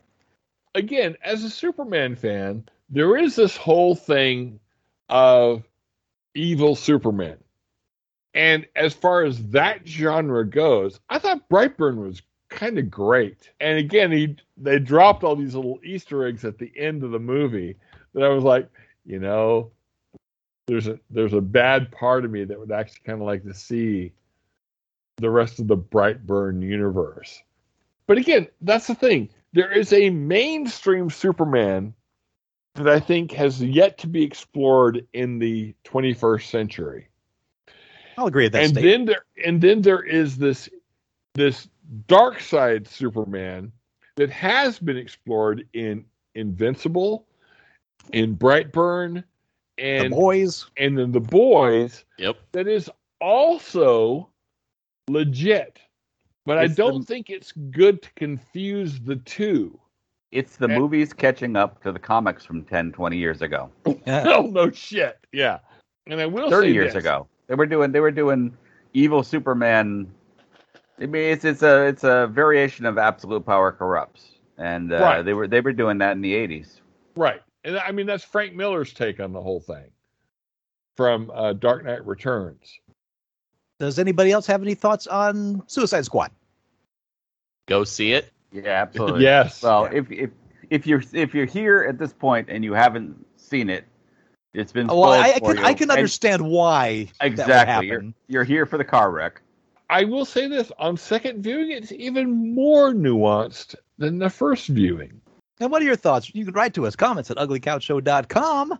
And until next week, I am Master Torgo, 80s Jeff. Commander K. mostly. Fact check, Andy. Professor Drunk Biggs.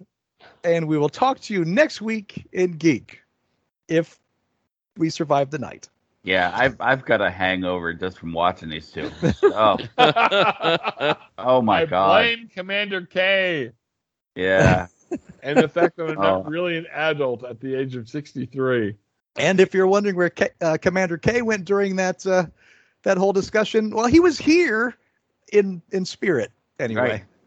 Oh, he was in spirits, all right. Yeah, yeah. Flipping us all the bird, the double bird. Well, I want to thank uh, Jeff and Andy for, for joining Ah! us this evening.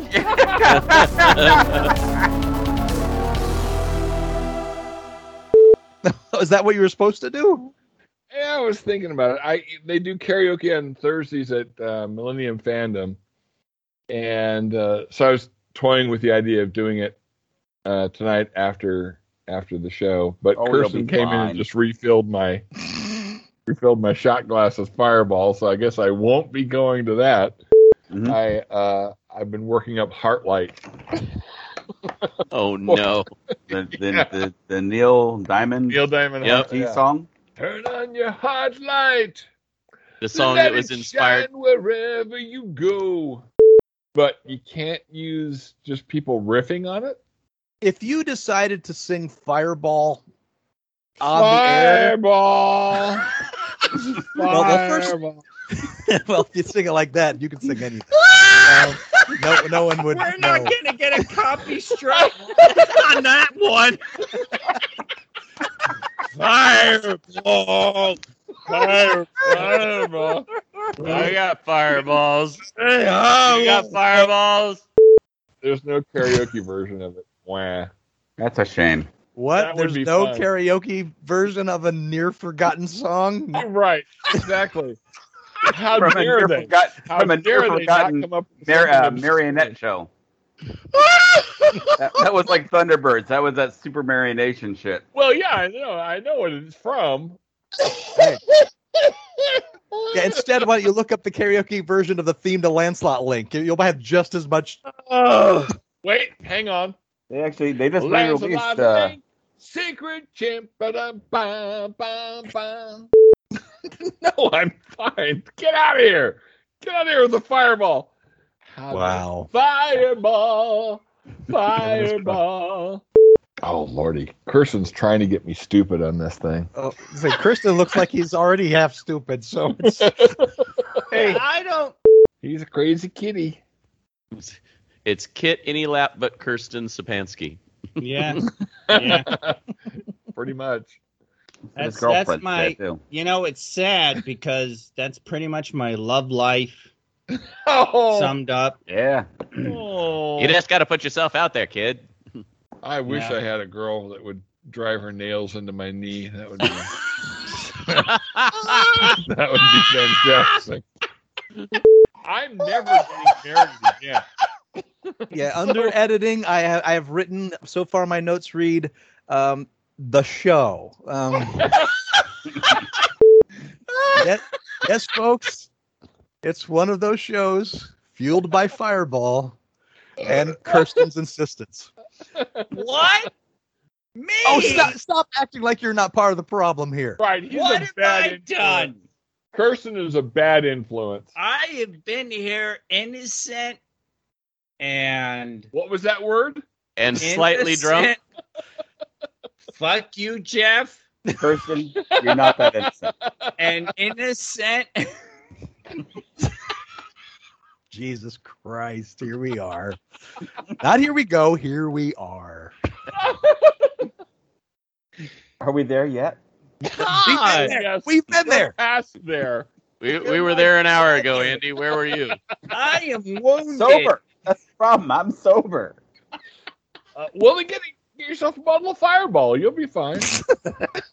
oh, Tom. I, so I feel like. I need to apologize for giving Kirsten that bottle of Fireball for his birthday now. It's okay. It's almost done. Holy shit! hey, I'm a quarter inch down. For those at home, Kirsten's gotten up from his perch to, I think, for the 18th time, filled his glass. All right. Sorry about that. I apologize. No, you don't. Or past. I do. We're gonna re- record Hangover Shock I tomorrow. do. That'll be fun. do- well, exactly. I do have a problem. Uh, peer pressure, and plus, Fireball is like drinking candy. I'm so sorry, Todd. I apologize, and I apologize for the listeners because, good lord, the last time I listened to a show where the Fireball was flowing freely, good lord, good lord. Oh, just wait till you hear this one. Oh, oh, I bet, I bet. Tomorrow I'm going to be mortified. That's okay. It's only the internet. right? That's Who's true. listening, really. I'm not apologizing because our Q rating is going through the roof. We're gonna get so recognized. Recognize? Uh, oh my God, Miranda, what's up? Gentlemen, Miranda sings. In A- Andy, Andy, he didn't say recognize. He just mispronounced wrecked. giant room with a giant screen. I don't care how big your home entertainment system is, how good your stereo system is, it is not the same. Have you seen the size of my TV? I you have. inadequate college professor. Ladies and gentlemen, dueling drunkards. On this, I can totally agree with Commander K, even though we will have to fight a duel for her honor. I call this meeting of Done Right Productions to order. Fuck Uh-uh. me. Uh-uh. I have not drunk anything. Stop it. Get out of here. Get out. Every time, he, oh, every goddamn time. You know, Steve, even just because he gives it to you doesn't mean you have to drink it. I didn't. That's the point. I didn't drink it. but he filled it to the rim. With, With brim. brim? No, if only, if only. They both could use a couple cups of coffee right now. Ah, at this point, I'm going to make them guzzle coffee grounds. Crunch, crunch, crunch. All right, gentlemen, we have four pitches. uh, I don't have Steve. Oh,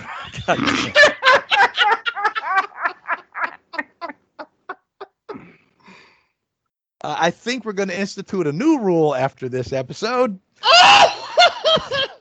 and the rule is you can drink as much as you want, but you have to edit the show. I'm so sorry. Does vampire vampire Did Kirsten fall out of his chair? I think so. Let me- let me. I just want to point out I'm not the drunkest person on the podcast right now. Fuck you, Steve. I'm a charming drunk. And I'm a goofy drunk. So there you go. And I'm an angry drunk. Oh no! Oh, oh, no! no. No no no no! I'm banned from Geek Shock. Oh. Tune in I'm next going- week for intervention and shock. Yeah. Yeah.